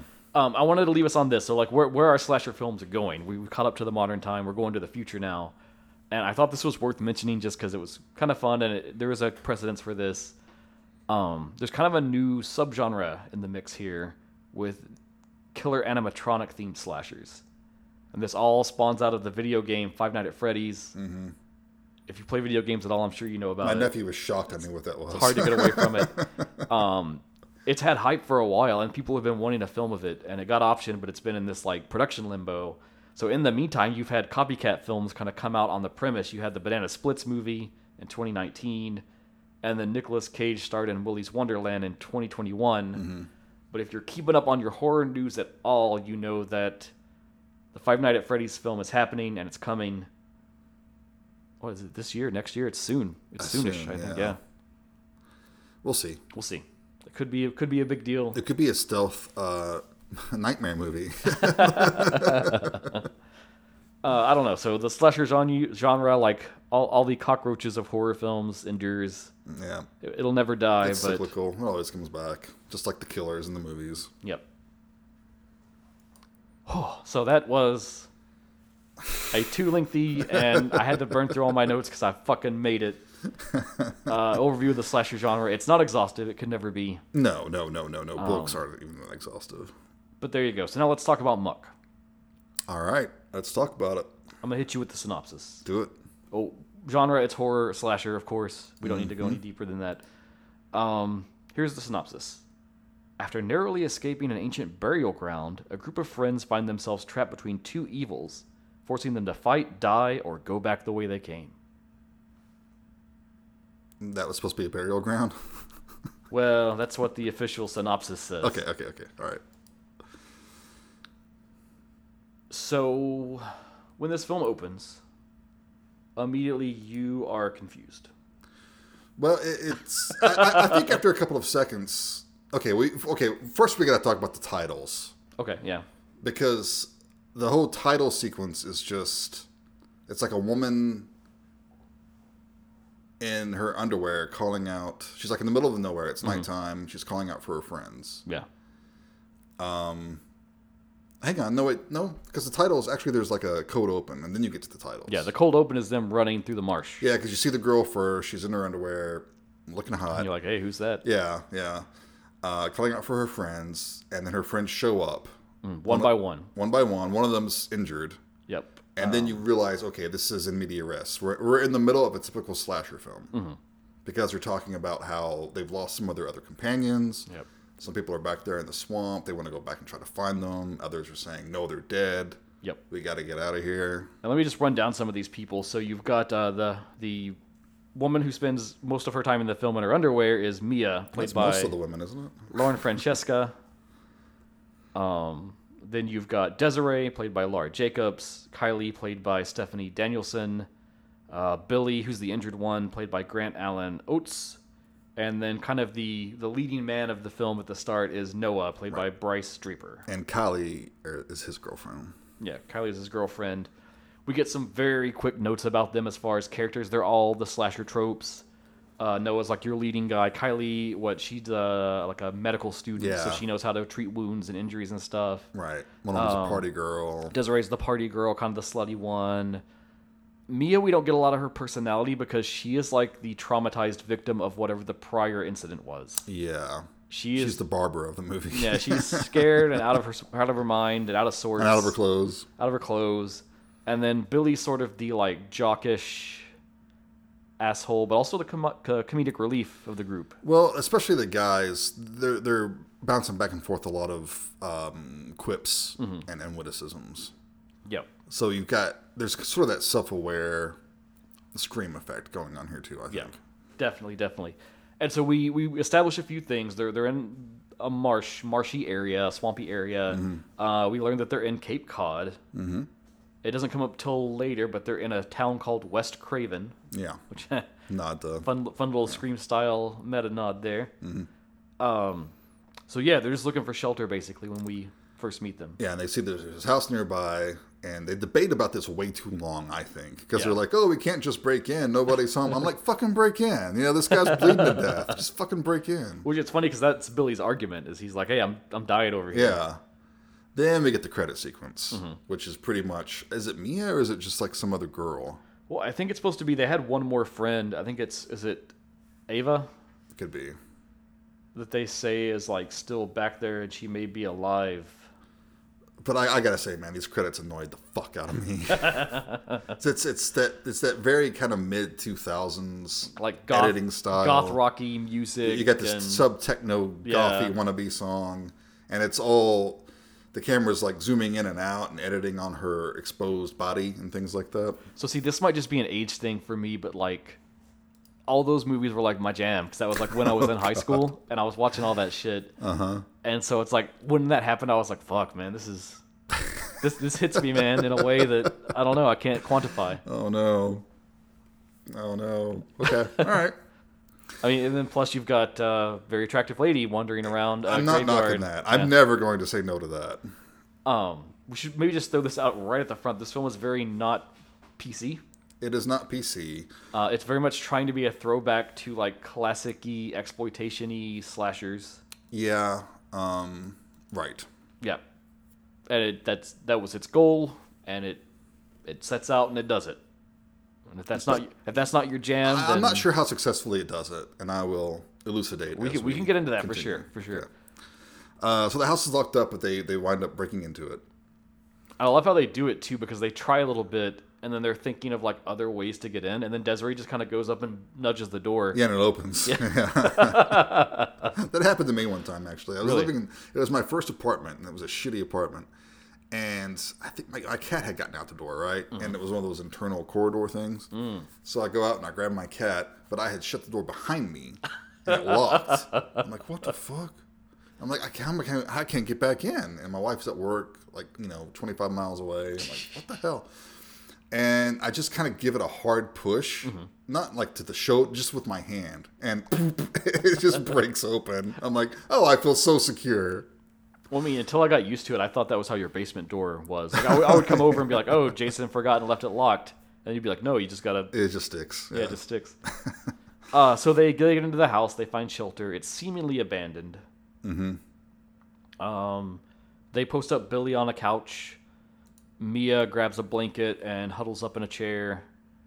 Yeah, they, they can't find a phone. Can't find a phone. They find booze, and they immediately start drinking. Well, Desiree starts drinking. Yeah, she's the party girl. She's a party girl, Even though does. Um, they're all being hunted or whatever, that she's going to start drinking. And so there's this big debate about Noah wants to run for help because they're not that far from civilization. Mm-hmm. If he is correct about where they are, and so he's like, you know, you guys stay here, huddle up together. I'll run and get help and come back. And they even have a self-aware conversation about what's going to happen. I, I loved this scene. Yeah, Because yeah. Billy, the one that's bleeding out, basically saying they're in a horror movie, Mm-hmm. and he's saying you're going to die first, and then I'm next because I'm wounded, and He lays it out, and it's very funny. He's like, "Well, you know, Desiree's gonna die," 'cause- yeah, she's a slut or She's a something slut. like that. Yeah. And then he's like, "And then I'm injured, so of course I'm gonna die." Yeah, And then he's like, "Mia's already out of it, so it's just a matter of time for her." yeah. And then he's Kylie's like- the smart one. And he's so like, "He's like, but. Carly, you're the smart one. You're modestly dressed. Yeah, You're gonna be the one that survives to the end. We won't even get to see your boobs." right. And kind of just lays out all of those uh, slasher tropes that we know. Yeah. Uh, they do kind of a half-assed search search of the house, which bothers me. But they don't find a first aid kit. No. But you think they could do something about Billy's wound? Yeah. I mean, because it's like gushing blood. I mean, it looks Yeah. bad. Find some linens or something. Wrap it up. I don't know. I did like that too when they first get to the house. He tries to downplay it and he's like, "Oh, it's not that bad." And then the camera kind of shifts and you see it just yeah, it's like spurting. bloop. That looks pretty bad, dude. Um, let's see. So Des, the one who's drinking, decides, "Oh, I'm filthy. I'm going to take a shower." yeah. Of course you are. She flirts with Billy a bunch. yeah. he's like, I want. He's like, I wish I could come up and join you. And he's like, Hey Mia, why don't you go shower with her? Wish Yeah. you could see that. Even though he's bleeding out, he's still a horny fuck, which I appreciate. I like his uh, attitude about it though, because he's like, Hey, if I'm gonna die, I might Yeah, as well as try. well die happy, right? Um, so she goes to take a shower while Kylie goes downstairs. right, because ultimately Noah convinces them like, Hey, I'm gonna go. right, My my cousin's in the area. He can come with his car. We can get out of here. yeah, And he runs off into the, the unknown. yeah, and like Kylie's going down. None of the lights seem to work for very long. They turn them on and they go off. Um, but we get like a glimpse of like some pale bodybuilder or something. Yeah, it's a cool shot though, because it's like she's there and she looks away, and then he kind of leans in out of the darkness. Yeah, yeah, that, that was all right. That was pretty Um, and this is our primary antagonist and slasher, one of several slashers in this film, uh, Grossum Krudel, played by the Kane Hodder. I mean, you never get that name, and You, don't. you don't get a lot of information in this movie. You do not know. Um, But I but think I, did not recognize this as Kane Hodder. Oh, really? I didn't know until the, to the credits this was Kane Hodder. So, fun trivia about this film I believe this is the first time he ever appeared shirtless in a movie. Yeah, because he has the scars and everything, and doesn't really. And they kind of leaned that into his design. yeah, Um, good look, intimidating look. well, it's Kane Hodder. He does have a bit of like a wrestler vibe where there's no other costuming going on, but yeah, yeah, Um, and he, he is one of several sort of albino cannibal killer sure. tribe that exists out this way in the marsh. Yeah, they're ungodly strong. Um, they all have cool fucking badass like D and D character sounding names. None of which you learn until you see the credits. right, you have to watch the credits get their names. Um, Um, and yeah, Noah's on foot looking for help. He finds a bar full of hot chicks, and this is when I was like, "Oh, it's St. Patrick's Day." yeah. And, Um, and we get now one of the weirdest interludes to put into the middle of a film where this is the plot that's going on, as we spend maybe the next like 15 minutes Yeah, just in this bar. Yeah. And it it's not trying to be Twin Peaksy, but it kind of is Twin Peaksy just because it's fucking weird. And it's like your friends are at a house dying right now, Yeah, he's taking his time. He's like ordering a drink. ordering a drink. There's this whole subplot where there's a, a lady there who's like a kind of older woman, kind of cougar. cougar. I think she- I think her name is something Cougar, isn't Uh, it's it? uh, Victoria Cougar, played Yeah. by Gia Skova. yeah, so Noah comes in, and Noah's a good-looking guy, but I mean, this dude is fucking filthy. You know, he's been traipsing Yeah. around in the swamp and shit. But all these girls look at him, and it's like, oh, they're like taking bets on who's gonna fuck him first. Yeah. I'm like, really? Yeah, and they kind of set up that uh, Victoria's had some like troubles with her husband, and they're like, "Oh, you should you should go after him. It's your birthday." Yeah, yeah. and uh, but And then we get an extended. Noah should be going directly to a phone. Yeah, but he's like, I'm gonna get a drink. And then he's like, ah, I better go to the bathroom and wash off. And we get an extended scene of where he is in the bathroom with his shirt off, trying to Mm. clean up.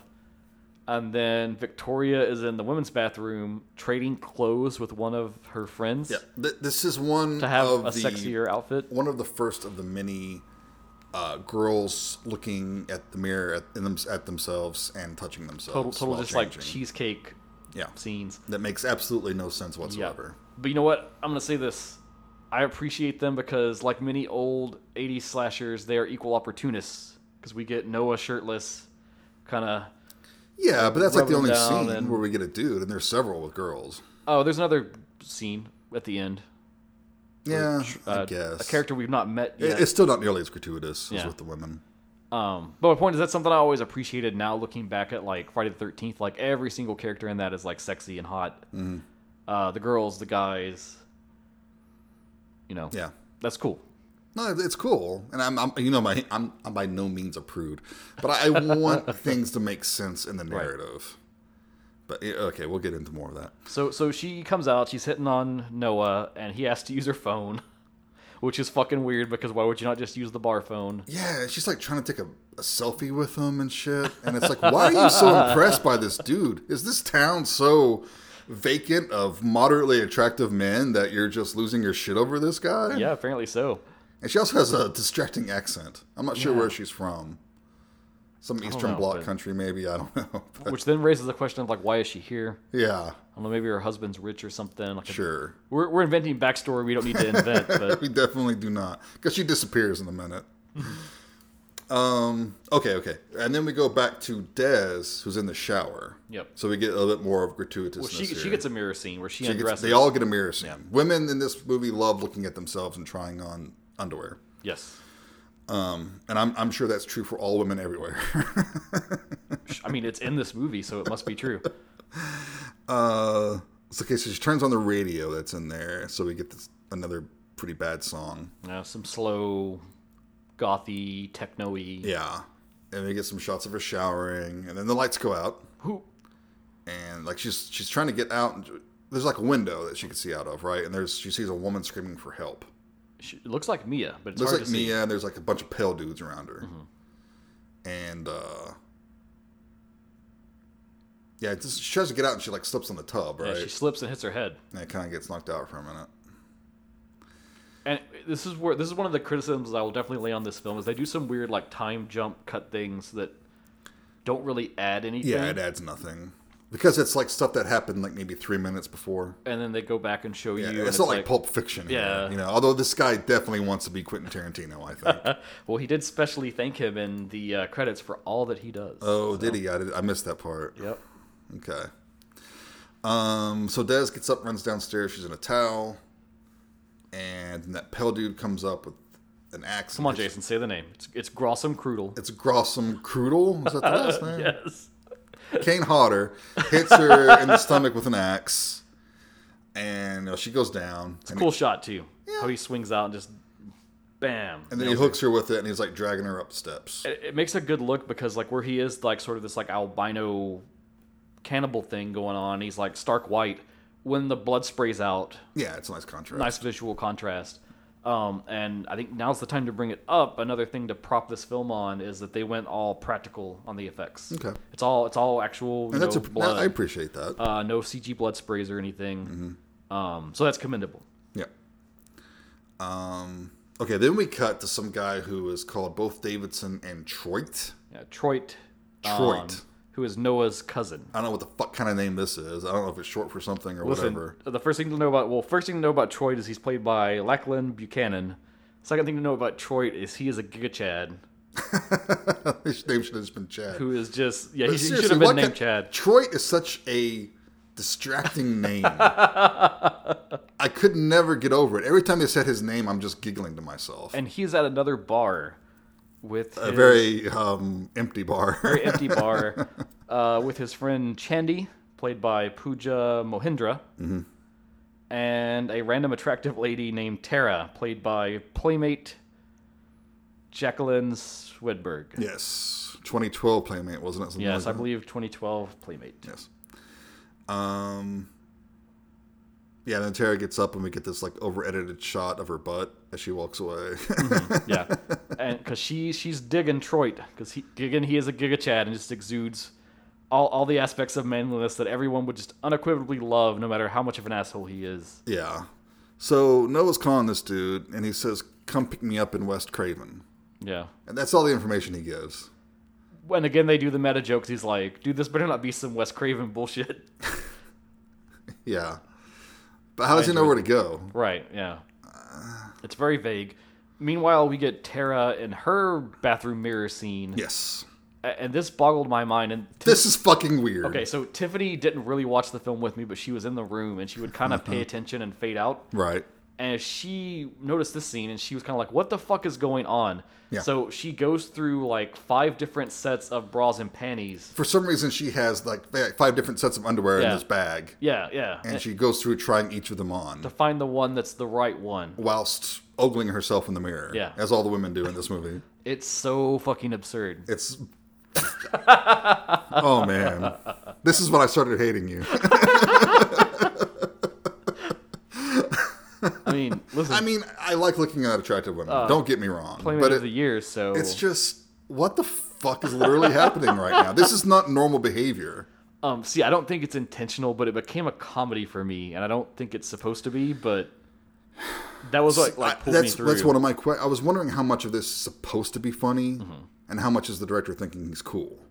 i think it was 100% the director thought he was cool Okay. and then i just found comedic enjoyment in it Oh so- no, no! I was laughing. I was laughing. Um, we get some weird interactions between Troit and Chandy. She's like kind of into him. He's kind of into her. Yeah. But also, he's like again, he's he's the Giga Chad, so Yeah. he's trying to fuck anything that moves. Sure. And he kind of downplays it, but it's in a really rude, really like. I don't, I don't think you're supposed to like him that much. Well, I don't. I don't know. When they made the film, I guess you were supposed to think he's cool, but I don't know, man. um, he makes some very uh, racist jokes yeah. toward Chandy Yeah. that I'm not even gonna repeat No. on no, air. We won't but go um, there. No, we don't need to. it has to do with misconstruing her uh, her heritage, Yes. and she kind of just accepts it a little bit, like laughs it off. Yeah. Like, I, I don't know. Yeah. That's the one part of the film that kind of hung, hangs me up, and I'm like, ah, that feels bad though. Uh, even even for a joke, it. it I agree. Yeah. Even if she's cool with it, it's kind of like, eh, is she cool with it, or is she just being like, you know, overly polite to avoid a situation? Um, but eventually, once you've had enough cheesecake, Tara returns, and then he's like, "Hey, fuck it, we're going to West Craven," Yeah. and they get shots for the road. Yeah. This guy really should not be driving. No. And the bartender kind of tries to dissuade them on that, but uh, Yeah, there's like some sort of attempt to be like West Craven. Oh, you shouldn't go there, but it's it's very vague. and they even do a fading thing of like he the bartender turns to talk to someone else to be like, "You don't think it could be?"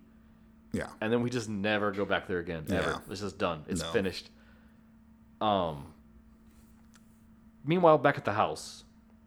Yeah. Noah gets back to the house. Well, it's before he gets back. Okay.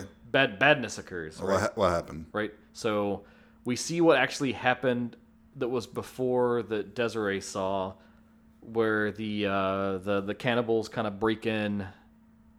Which you know, I don't know if we ever see them eat them, so I don't know if they're cannibals. But Yeah, I'm not sure they're cannibals. you know what? I, I, in the promotional stuff for this, they kept calling them creepers, so I guess I'm just gonna go with that. Okay, I mean, Uh, okay. In my notes, I just call them pale dudes. Pale dudes. yeah, the, the pale dudes break in, and uh, Billy and Mia are kind of just at their mercy because Mia's out of it, and then Billy's injured. Mm-hmm. So they start to drag them out back into the marsh. right. Which that's what Desiree sees from upstairs is that Billy's struggling and Mia's trying to get away. Right, trying to ward them off. Which Yes. surprisingly, for as much of an asshole as he's been, he actually tells Mia just to forget him and run. Yeah. And save herself. I did appreciate that part. yeah, that was a cool like to to know as little as we do about them. It was a cool moment for him.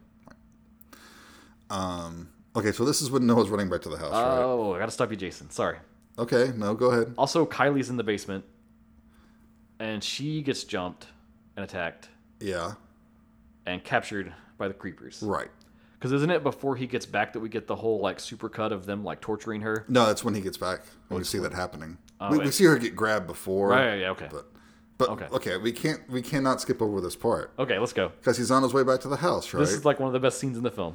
and uh, he passes by some other house Mm-hmm.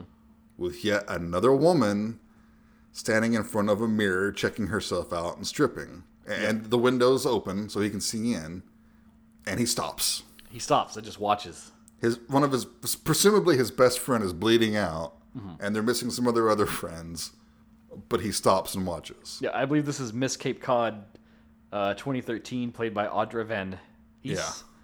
Now I don't know if that's a fictional thing or a real thing, but it's weird. I hope it's a real thing. And this is where Tiffany gave me her second revelation about this movie. yes. Where she realized, and she raised this question to me, and she said, "Why do all the women in this film's universe own the same pair of panties? Because they all have this. Not they don't all wear them at the same time, but like especially the ones that change, like Tara, and then this uh, Well, the wardrobe budget wasn't very big. this Miss Cape Cod character.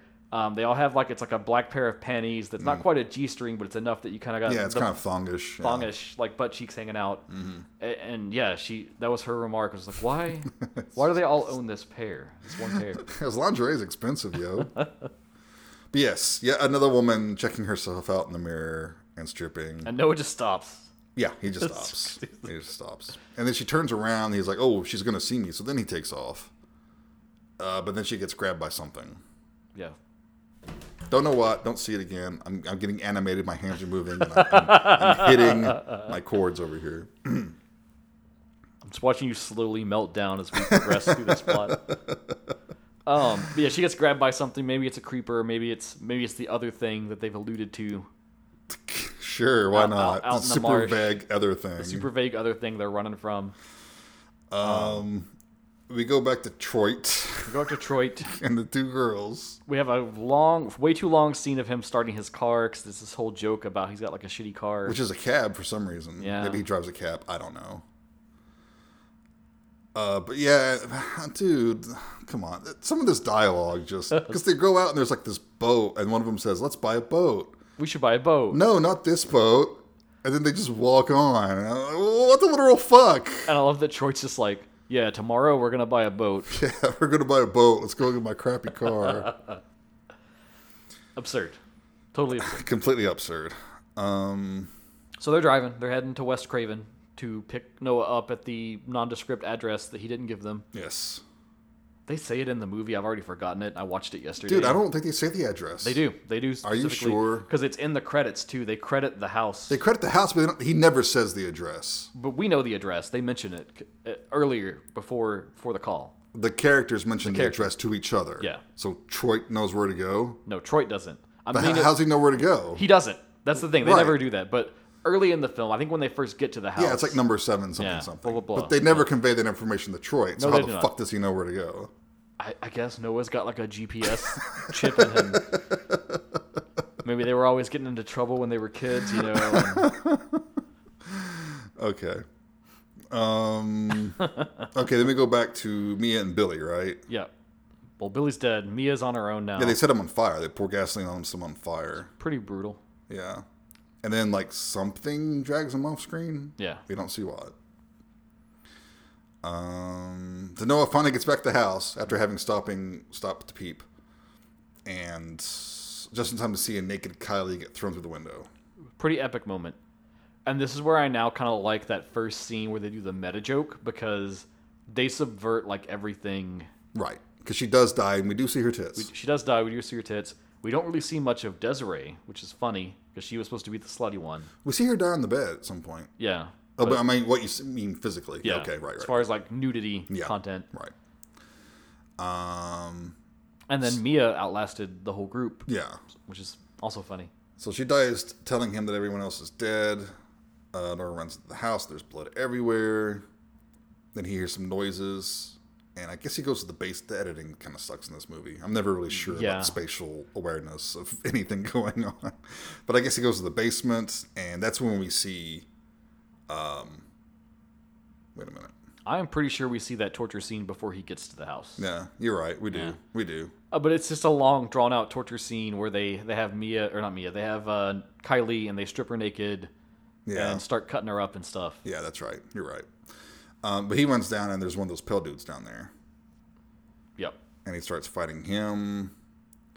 Um, he puts like a piece of metal through the dude Yeah, it seems like they're easy enough to kill if you got a weapon. and kills him with the axe, which he leaves in the basement. Does not take with him. Also pisses me off big time. uh, okay. Then what? Okay, we got Mia. She's wandering around, still in her underwear, We get a long, protracted scene of Mia wandering. but she's wearing boots this time. She's wearing boots, but Like she's some- still in her underwear. Yeah. Uh, she comes across another house. She, so she goes to this one house, which looks, which looks pretty nice, but I guess no one's there. So then she goes to an adjacent building, which is kind of like a shack. Yeah, it's like a little one room shack Yeah. with a bed. It is not the love shack. It's the terror shack. Something's like beating on the walls, so she leaves. She gets in. She has this like flip out moment where she's super scared and like something's beating on the roof and moving Yeah. around the house and she doesn't know what it is. and she leaves out, and there's a pale dude there. And he attacks her with a pitchfork, but she kind of gets it away from him. And he does that thing where he jumps on it. You know, Yep. she holds it out in front of her and he jumps on it. We get a great blood splash all over her too Yeah. in this moment. We do. And then it's funny because she's kind of stunned wandering around, and then the uh, Sprinklers, sprinklers go, go, off. And she's standing there like she's kind of stunned for a minute, you know, and the water's cascading down her body. And she's like, oh, oh, oh." I mean, maybe she's washing, the, the blood does get washed off. So Yeah. maybe she's thinking, oh, well, this is a good opportunity for me to wash the blood off. But oh man, it is so. okay. Uh, maybe this is the time I should point out that in the credits there is a special thanks to uh, Lauren's ass. I noticed that. Do you notice that? Yeah. That's classy. Stay classy, dude. um. Okay. Okay. Okay. So then we- we're back Detroit. Yep. They're in West Craven, but they're not quite there yet. Yeah. They're driving along, and then they see all the pale dudes lined up on the road. Yep. It's four of them just standing there. Yeah. And and they stop. And it's funny because they debate about what to do at first. Yeah. And it's like obviously run them over. Right. One of them is saying, "Just run them over." I can't run them over. And, but his- his car stalls. They did establish earlier that he had to like pretty much hotwire his car Yeah. to get it to start. Shitty car. Yeah. Um, so he's trying to restart it, and then the guys start advancing on them, Mm-hmm. and there's this annoying kind of frame rate thing going on that makes them look jumpy, which I find annoying. Yeah, and there's no other scene in the film that's like it either. So Right. it's kind of like, why did you do that? It's like he just wanted to try this out. Oh, I'm going to try this. this film has a lot of very much like uh, first filmmaker Oh, energy yes. to it. Mm-hmm. Very, very student filmy. Um, so the dudes are like trying to break into the car. we get some tasteful close-ups of the girl's boobs jiggling. Yeah, I love when they first break the windshield and there's the slow mo shot of like the glass shattering into her cleavage for no reason. no reason. Well, there's a reason. Oh yeah, there's a reason. But, uh, a narrative purpose. No, no Yeah. narrative purpose. And there's this really annoying guitar riff that plays over and over. Um, so they're getting out and they're fighting, and Detroit kills one, one with a pitchfork. Pitchfork's a good weapon, apparently. Yeah, they should stop bringing the pitchforks because it seems like that just doesn't. Yeah, they're gonna take them and use them against you. okay, in this part, I'm like, what the fuck happened? Yeah, so this is they they kind of try to rope back in the other th- creature that we don't know about. Which is vague at best. and they thought the best way to do that was to make it as maximally vague as possible. So suddenly the car flips over, crushing and killing three of the creepers and Tara. And this is done in such a sloppy, Yeah. what the fuck kind of way. I mean, like, It just kind of happens. literally you don't know what's going Yeah. on. It's like you don't see any creature or anything like that. The car just you know flips over on its and then they use Troy to kind of narrate, like, oh, something happened. Something yeah. flipped it. it crushed them. Yeah. Okay. That's Um, weird. Yeah, and then they're saying something like something scared these guys. I'm like, I, I'm glad you understand that because I'm not getting that. and they're afraid of whatever's out in the marsh. Yeah. Oh, and there's some great, more great dialogue about how he smacks her on the butt. And Yeah. he says, "I just saved your ass so I can smack it," and her reply is, "That makes sense." again, he he is the Giga Chad, and he just exudes this aura that I guess she's powerless against it. twists reality in his favor. So, Hmm. I mean, look at you and me, Jason. We're just pansy soy boys over here. So. we are, we really are. Truly. Or we'd be hanging out with chicks who look at themselves in the mirror while changing. Yeah. Alas. Um. Okay, they come upon Noah finally, Yeah. and, And they're it's- making jokes over his dead girlfriend's body. Yeah, it's, it's terrible because Troy is still just like doing his Troy thing. yeah, And Noah's been having like a mental breakdown as he is looking at his girlfriend dying uh huh, and knows that all his friends are dead. yeah.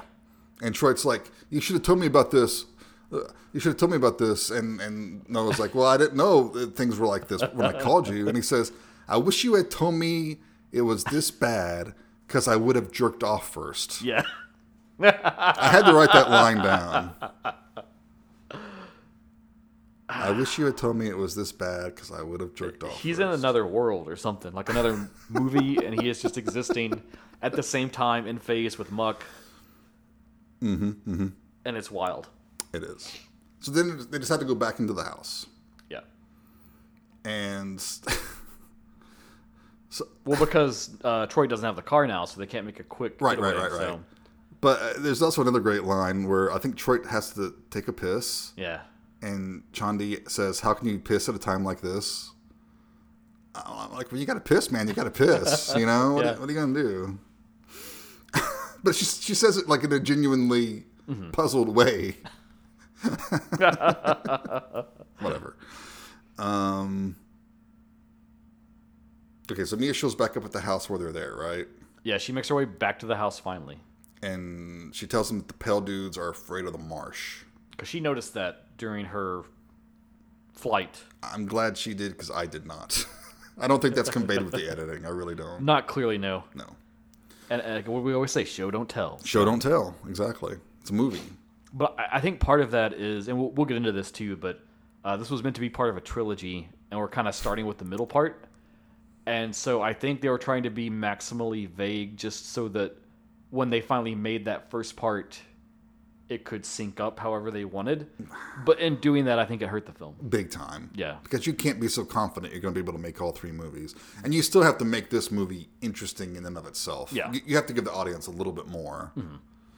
So that's the whole thing. Is I was like, is this like a supernatural thing? Is this like a big crocodile or something? I- Or Yeah, I mean, I the only thing that made sense to me at first, I was thinking, I kept thinking there's going to be some sort of reversal, mm-hmm. like before the pale guys show up and start literally killing the people. Because I thought, okay, maybe these kids are actually killers, oh, and they just left their victims or something like hmm. that. I was ex- I was hoping for something like that, hmm. but no, we didn't get that. interesting.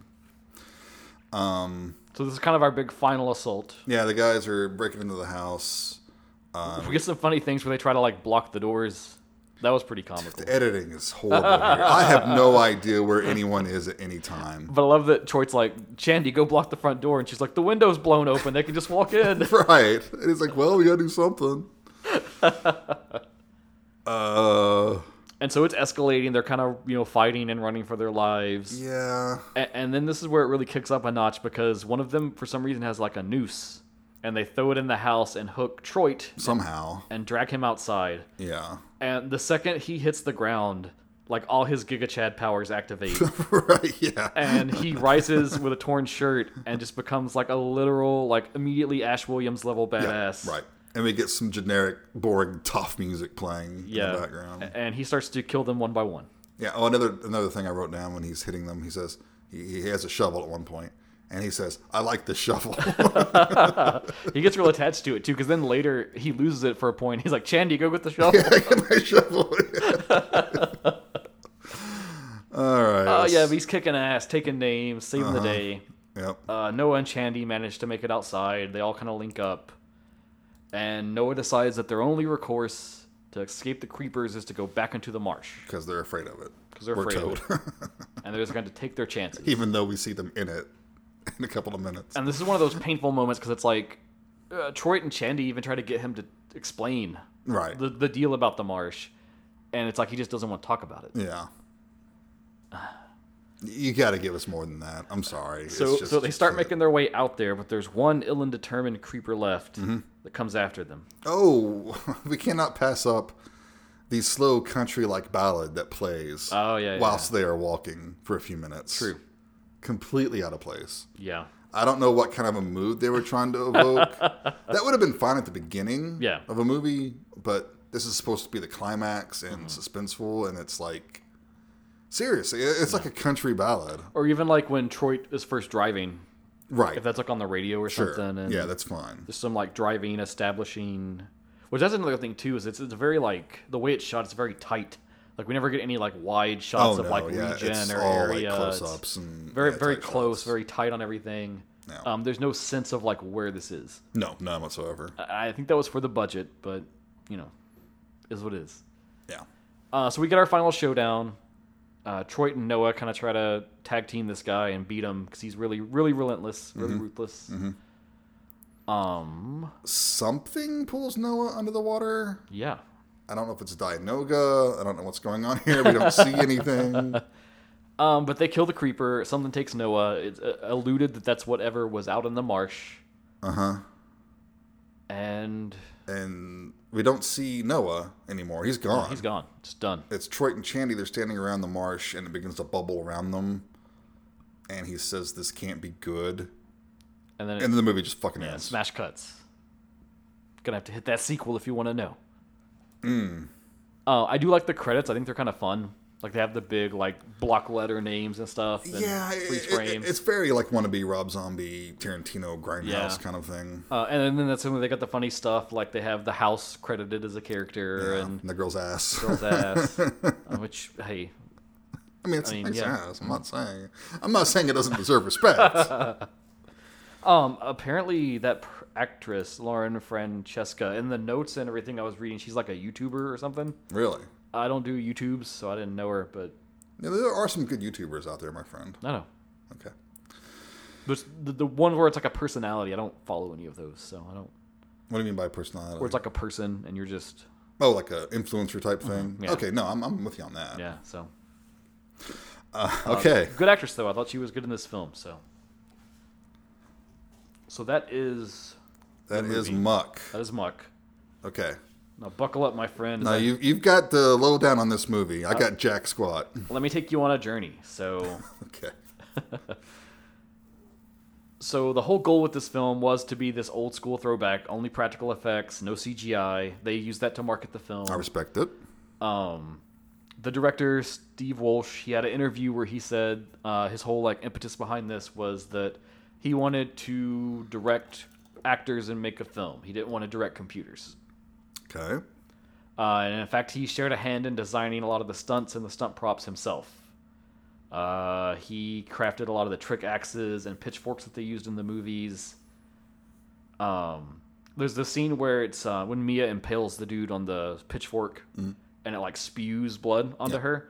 That was a whole thing where they had set up like a fire extinguisher full of blood to then like eject the blood at high velocity Interesting. It's pretty cool. Um, there's a weird connection with like the whole like playmate angle with this guy, and I don't know what it is, but He's perf. he, he super he super makes the deal out of Jaclyn Swedberg, and we were, we were saying there's these other films. I'm going to get to the other films, but um, for the prequel, a lot of stuff got marketed on the fact that he had cast um, Playmate of the Year 2013 Raquel Pomplun and 2014 Kennedy Summers to star in it. okay, for the prequel that has not materialized, Yeah. correct? Okay. Um, so, and we'll get into the Kickstarter in a minute, but a lot of the Kickstarter marketing too leaned on the fact like, oh, we've got these playmates in the film. Sure. I don't. Does that does that entice you, Jason? If I tell you like I made this movie and it's got some playmates in it, or Nothing against Playmates at all. Um, it's a. I mean, it could be seen as an intentionally retro thing to do. Yeah. because that's kind of an '80s thing, Right, you know, right. And, and starring you know Playboy Bunny, Playboy Bunny, so and so. yeah, But I think in this day and age, it's kind of even if that's like the tone you're going for, Yeah. like an exploitation tone, it's a little okay, I'm there with you. okay. Um, some fun ancillary things. So the surround sound for this film was mixed at Universal Studios sound facilities during the weekends, and they frequently would get bumped and have to delay their production because at the same time Universal was working on Fast and the Furious Six. um, and this was I don't know where this note comes from. I think I pulled this note from like IMDb, so take this with a grain of salt Yeah. because this could just be uh, Steve Wolsh on there entering Sure, information, right. As I've often joked on some films. But um, apparently, allegedly, let's say allegedly, Allegedly. Um, the head of the sound department was so impressed when he saw Muck that he offered to mix it personally, free of charge. Okay. So I don't know if that's just some like mythos Yeah. building for this film, but Yeah. Take that with uh, some other fun stuff. Like, of course, they hooked Kane Hodder to be one of the creepers, which is a big deal. Well, if you can get Kane Hodder, yeah, hell yeah. Uh, they also leaned heavily on that in the marketing, of course. Anyone's going to. Uh, his makeup took six hours to complete each day, and it was designed to incorporate the natural scarring that he has into his design as a character. Okay. I, I do not think his makeup is successful. It's okay. It's not his best. Um, let's see.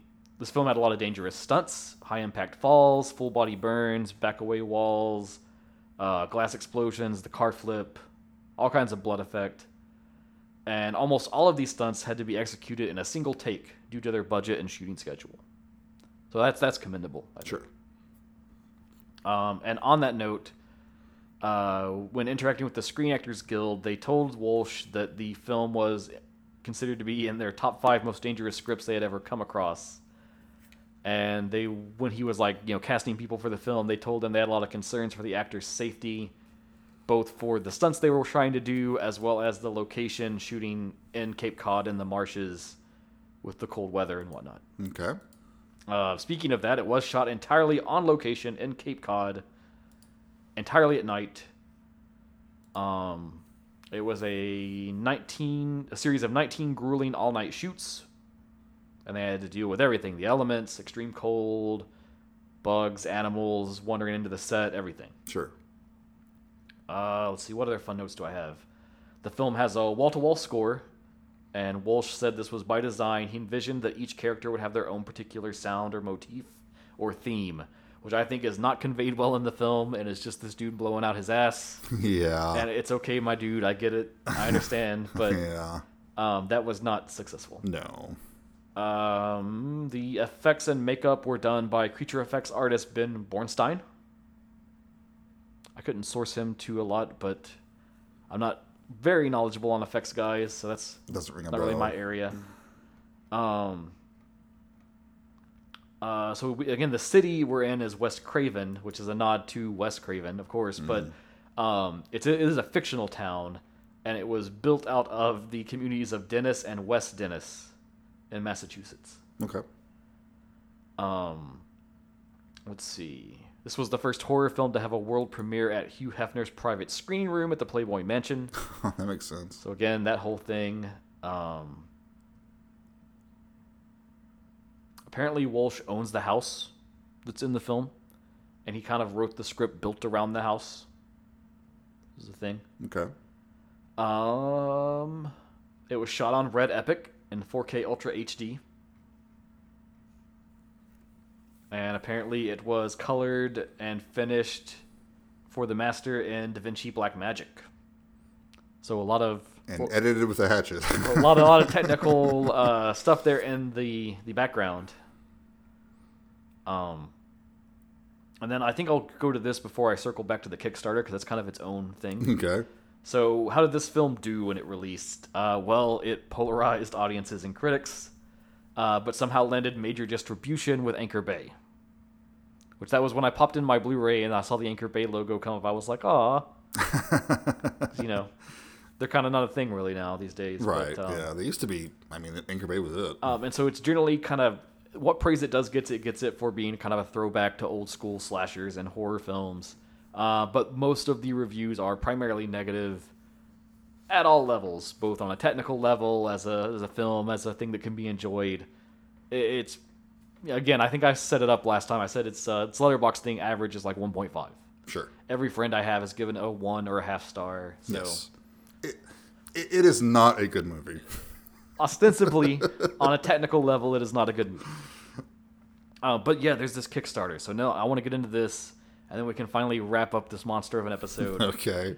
because i think this is probably the first time we've covered a film that's got a kickstarter I can't think of one. like we before. talked about the dookie doc Right. which is cool. Yeah. That Indiegogo crowdfunding thing, but it's not out yet, so we can't really judge it.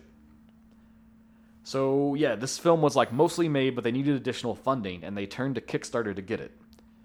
So they started it with a two hundred and fifty thousand baseline goal, and the idea was, hey, you're gonna you know pay into this to help fund the finishing of the film, and whatever we have left is gonna go into making its prequel, Muck, Feast of Saint Patrick, which would lay out the first chapter in the eventual trilogy that would be made when it was all said and done. Okay. Uh, they offered a lot of crazy swag, especially for a thing like this that's just coming out of the blue to be like an indie slasher film. You could get muck panties. You could get a novelty shot glass of like Mia's body in the like underwear. Um, the like playmates and more attractive people of the cast. You could get a personalized vine sent to you, where they said, "Hey," and "What's up?" I guess. Um, you can also pre-order the film on DVD or Blu-ray.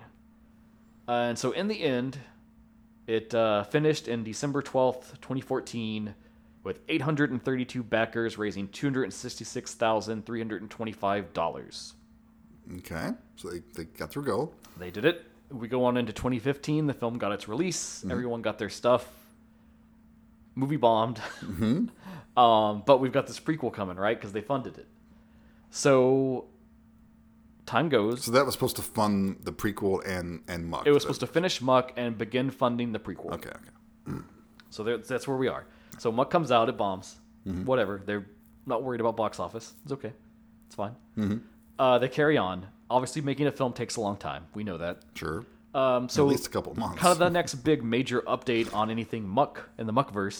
so I'm going to say. expanded Muckverse. Um, in August of 2017, they posted an update on the Kickstarter that said that they had finished filming the prequel and they were going to move into post production. 2017, you said. 2017. Okay. Now this Kickstarter was in 2014, just to set that up. So they had been waiting what uh, three years to get to that point. Mhm. And it is now 2023. We'll, we'll, we'll get there. We're Okay, going. all right. Okay. Um, so that happened. After that, there was kind of radio silence. There was never any more updates. Not the director's radio silence. No. Okay. Um, and there were no formal updates to the Kickstarter until April 1st, 2021. okay. Four So- years later. Four years later. Yeah. radio silence. maybe he like was posting on Twitter, or maybe they have a Discord. I don't Sure. know. I didn't go that deep on it, but Right. on the Kickstarter page, they did not post an update for four years.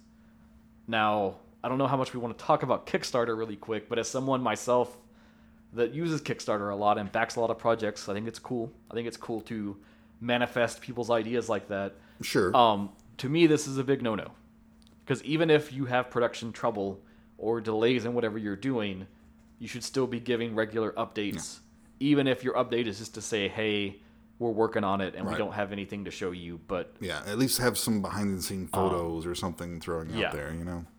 So, ooh, if you're asking me, that's a big no-no on a It is. Kickstarter. But um, Extremely.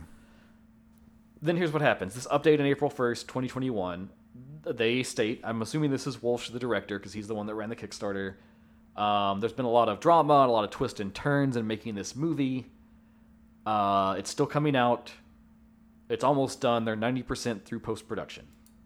Okay. So 20 2021. 2021, 90% through post production. Okay. No further updates were posted until January 5th, 2023, nearly two years later. Okay. I'm gonna set that up again. 90% through post production. Two years later, there's an update. All right. This update was to say the film's coming out this year. It's coming out imminently. But they had to clarify a few things.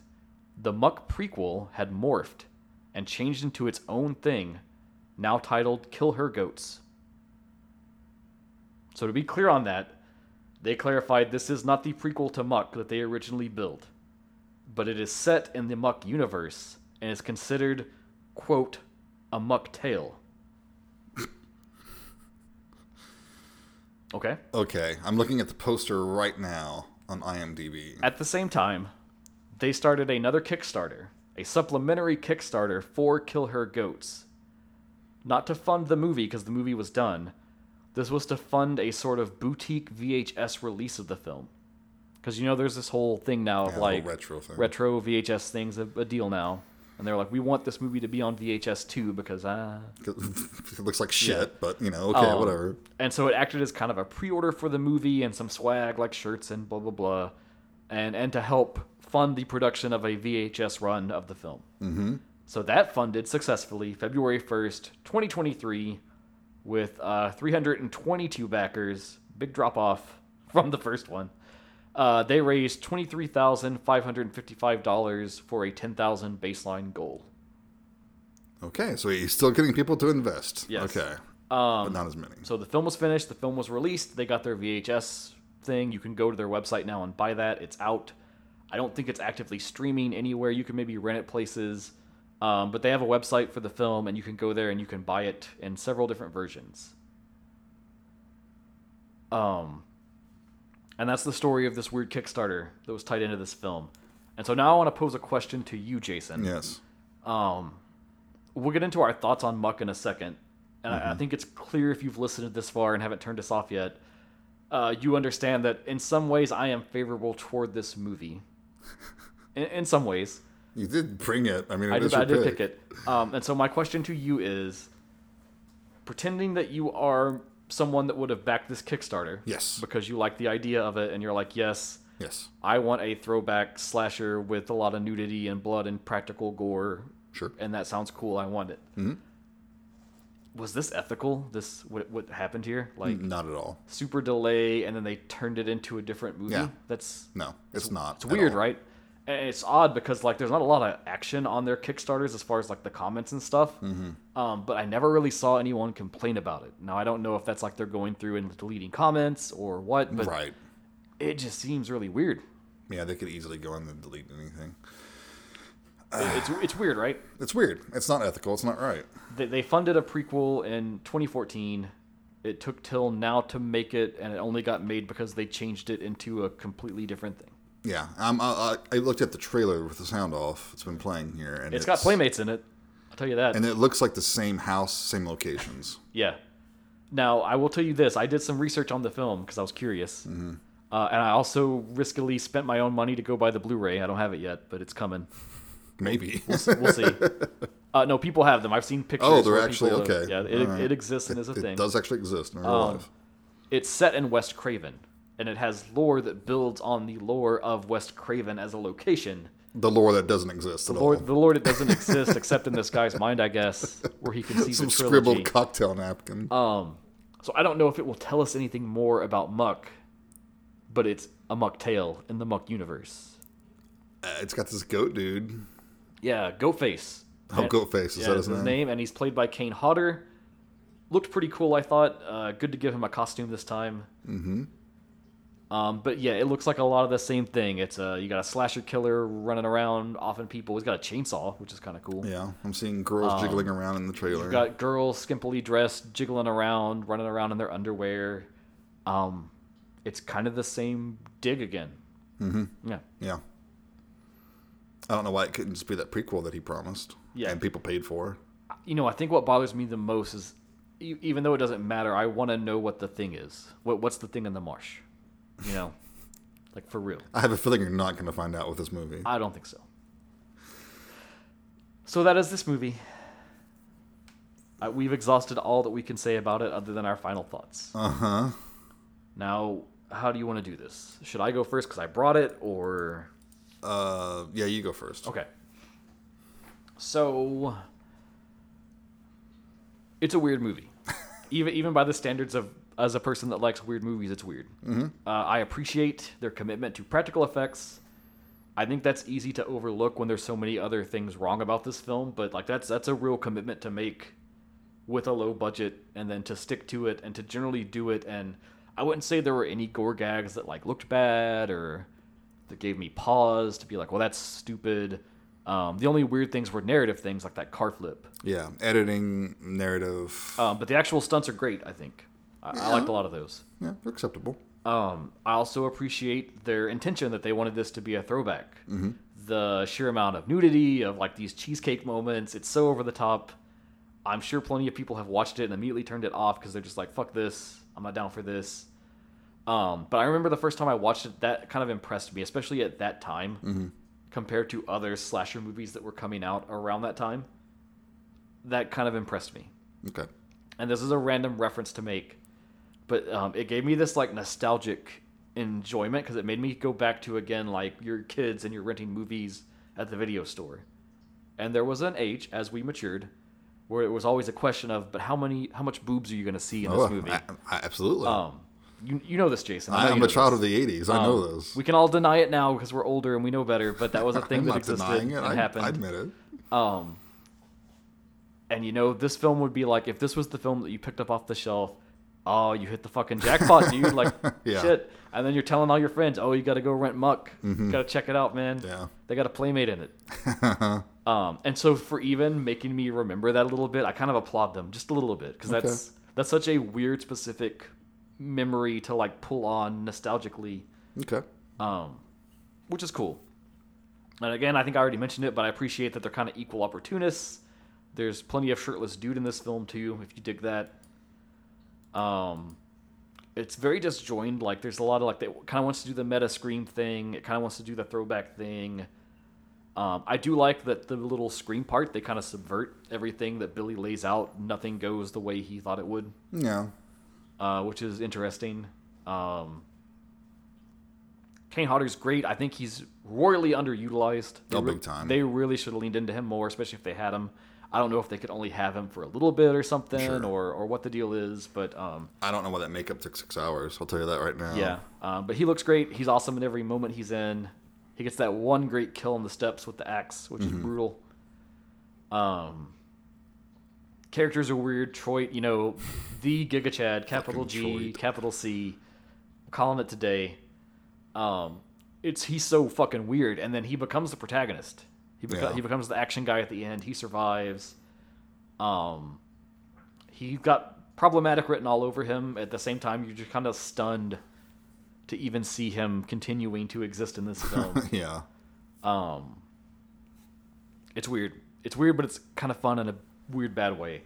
Um, hate everything about the whole trilogy aspect. I think if you're a new filmmaker and you don't know what you're doing that much, Yeah. It's obnoxious. I I think you should have tried to make one good film and then go from there if it works. At least make your one good film stand alone. Yeah, uh, because this film is really weighted by the fact that there's supposed to be another movie before it that we should have spent learning that core cast Yeah. that we never get, which hurts it in one way. And then we've got this creature, this entity, this monster. Uh, we don't know what it is, But we don't see it or anything. We don't know anything. uh, but part of the crux of this whole film, I'm gonna go back to the synopsis. Trapped between two evils, forcing them to fight, die, or go back the way they came.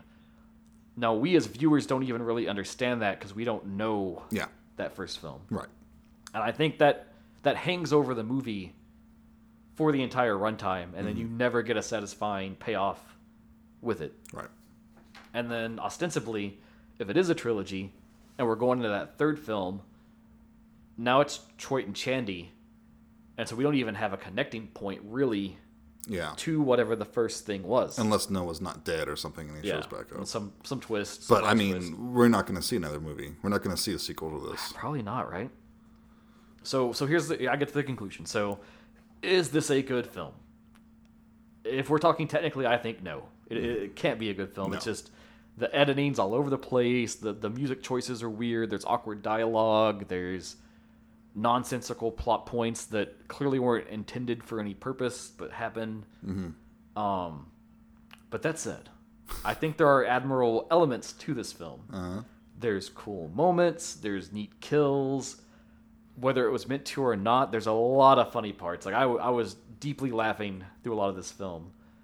Um, and then, you know, uh, hang me out to dry on it, I guess. But yeah, it does also help that the central cast is all super attractive, and a lot of the runtime you've just got ladies running around in their underwear. Nothing wrong with that. Um, and that's kind of the goal of the film, I think. And it didn't aspire to be anything greater. It's not trying to be the next Silence of the Lambs. It, it wanted to be this kind of raunchy throwback slasher, and it set out to do that, and it did that. Now it's not a good one, but it is one. And on some level, I want to love it for that, but it is not that good. So all that said, I'm going to give it three stars, Three stars. Okay. which is probably one of the more generous ratings you will ever find for the film. It's very generous. Um, Yeah, it's it didn't work for me. I, Yeah. I mean, I, I, I like you. I, I like where I guess its heart is at, at Yeah. the whole throwback. Its heart know. is in the right place. no CGI. We're gonna do this for real. Mm-hmm. I, I appreciate that. I appreciate the the uh, the raunchy aspects. Mm-hmm. I appreciate the exploitation aspects. That's age old showmanship right there. You know, but it's just not. It doesn't come together for me. You know, I mean, there there are parts I'm laughing, but I don't. I'm not laughing with the movie. I'm laughing at the movie. Yeah, You know, I don't think that's what the director intended.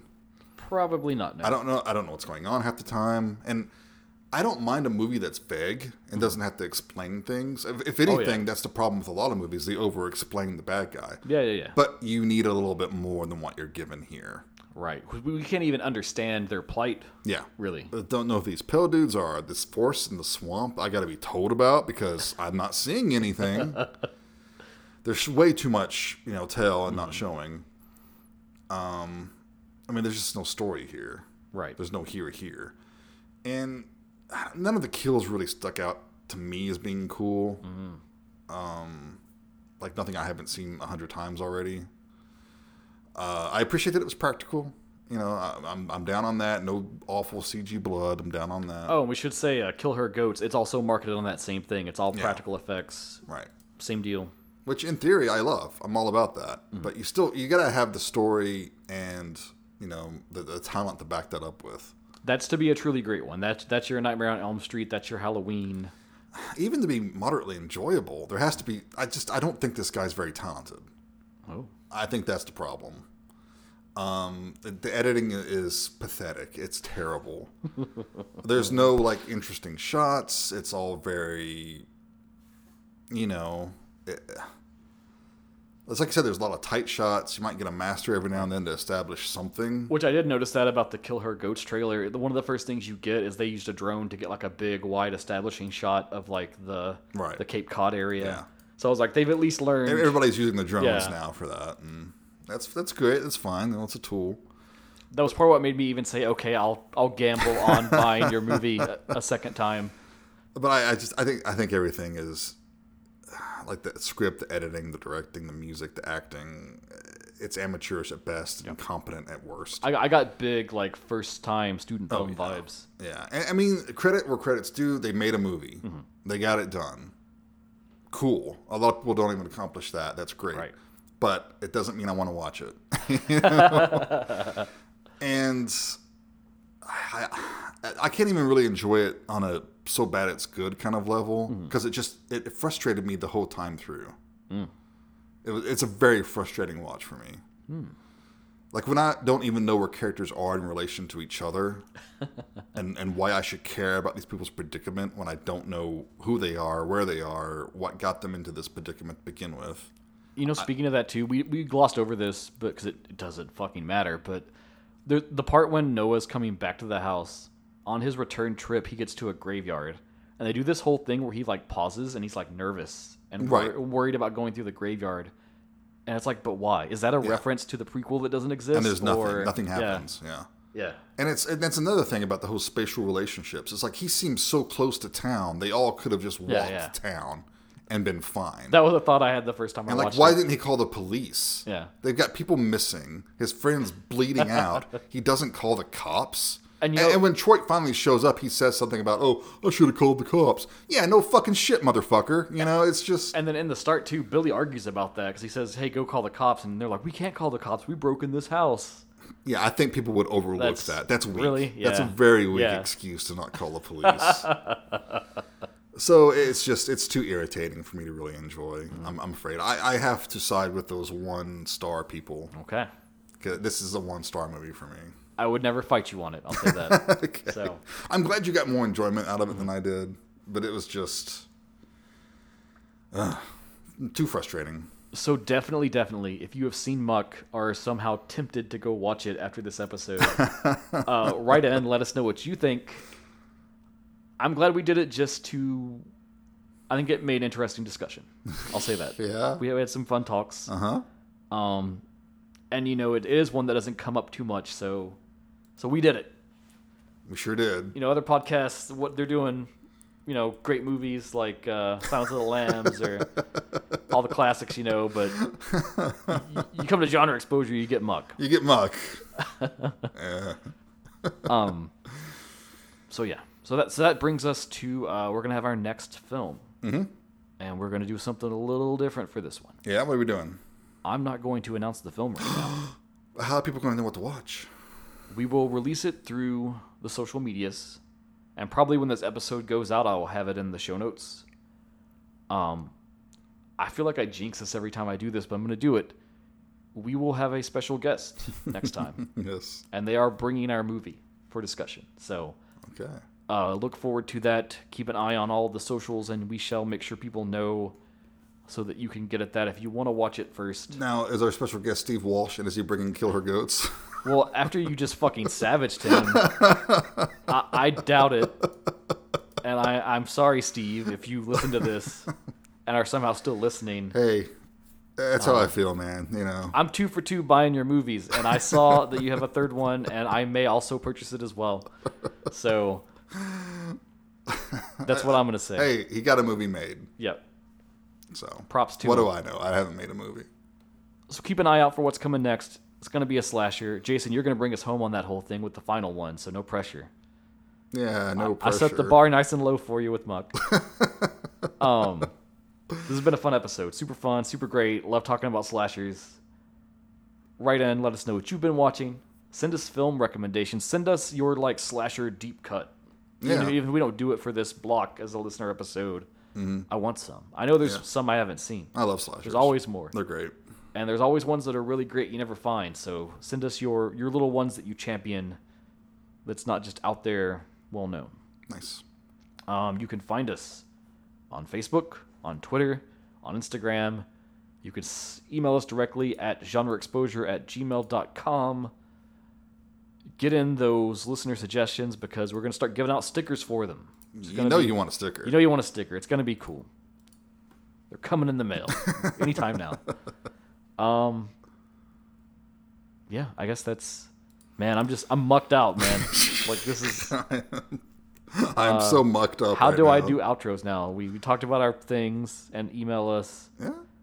Just, just come back Yeah, and hey- join us for the mystery movie. Hey man, you've been listening to fucking genre exposure.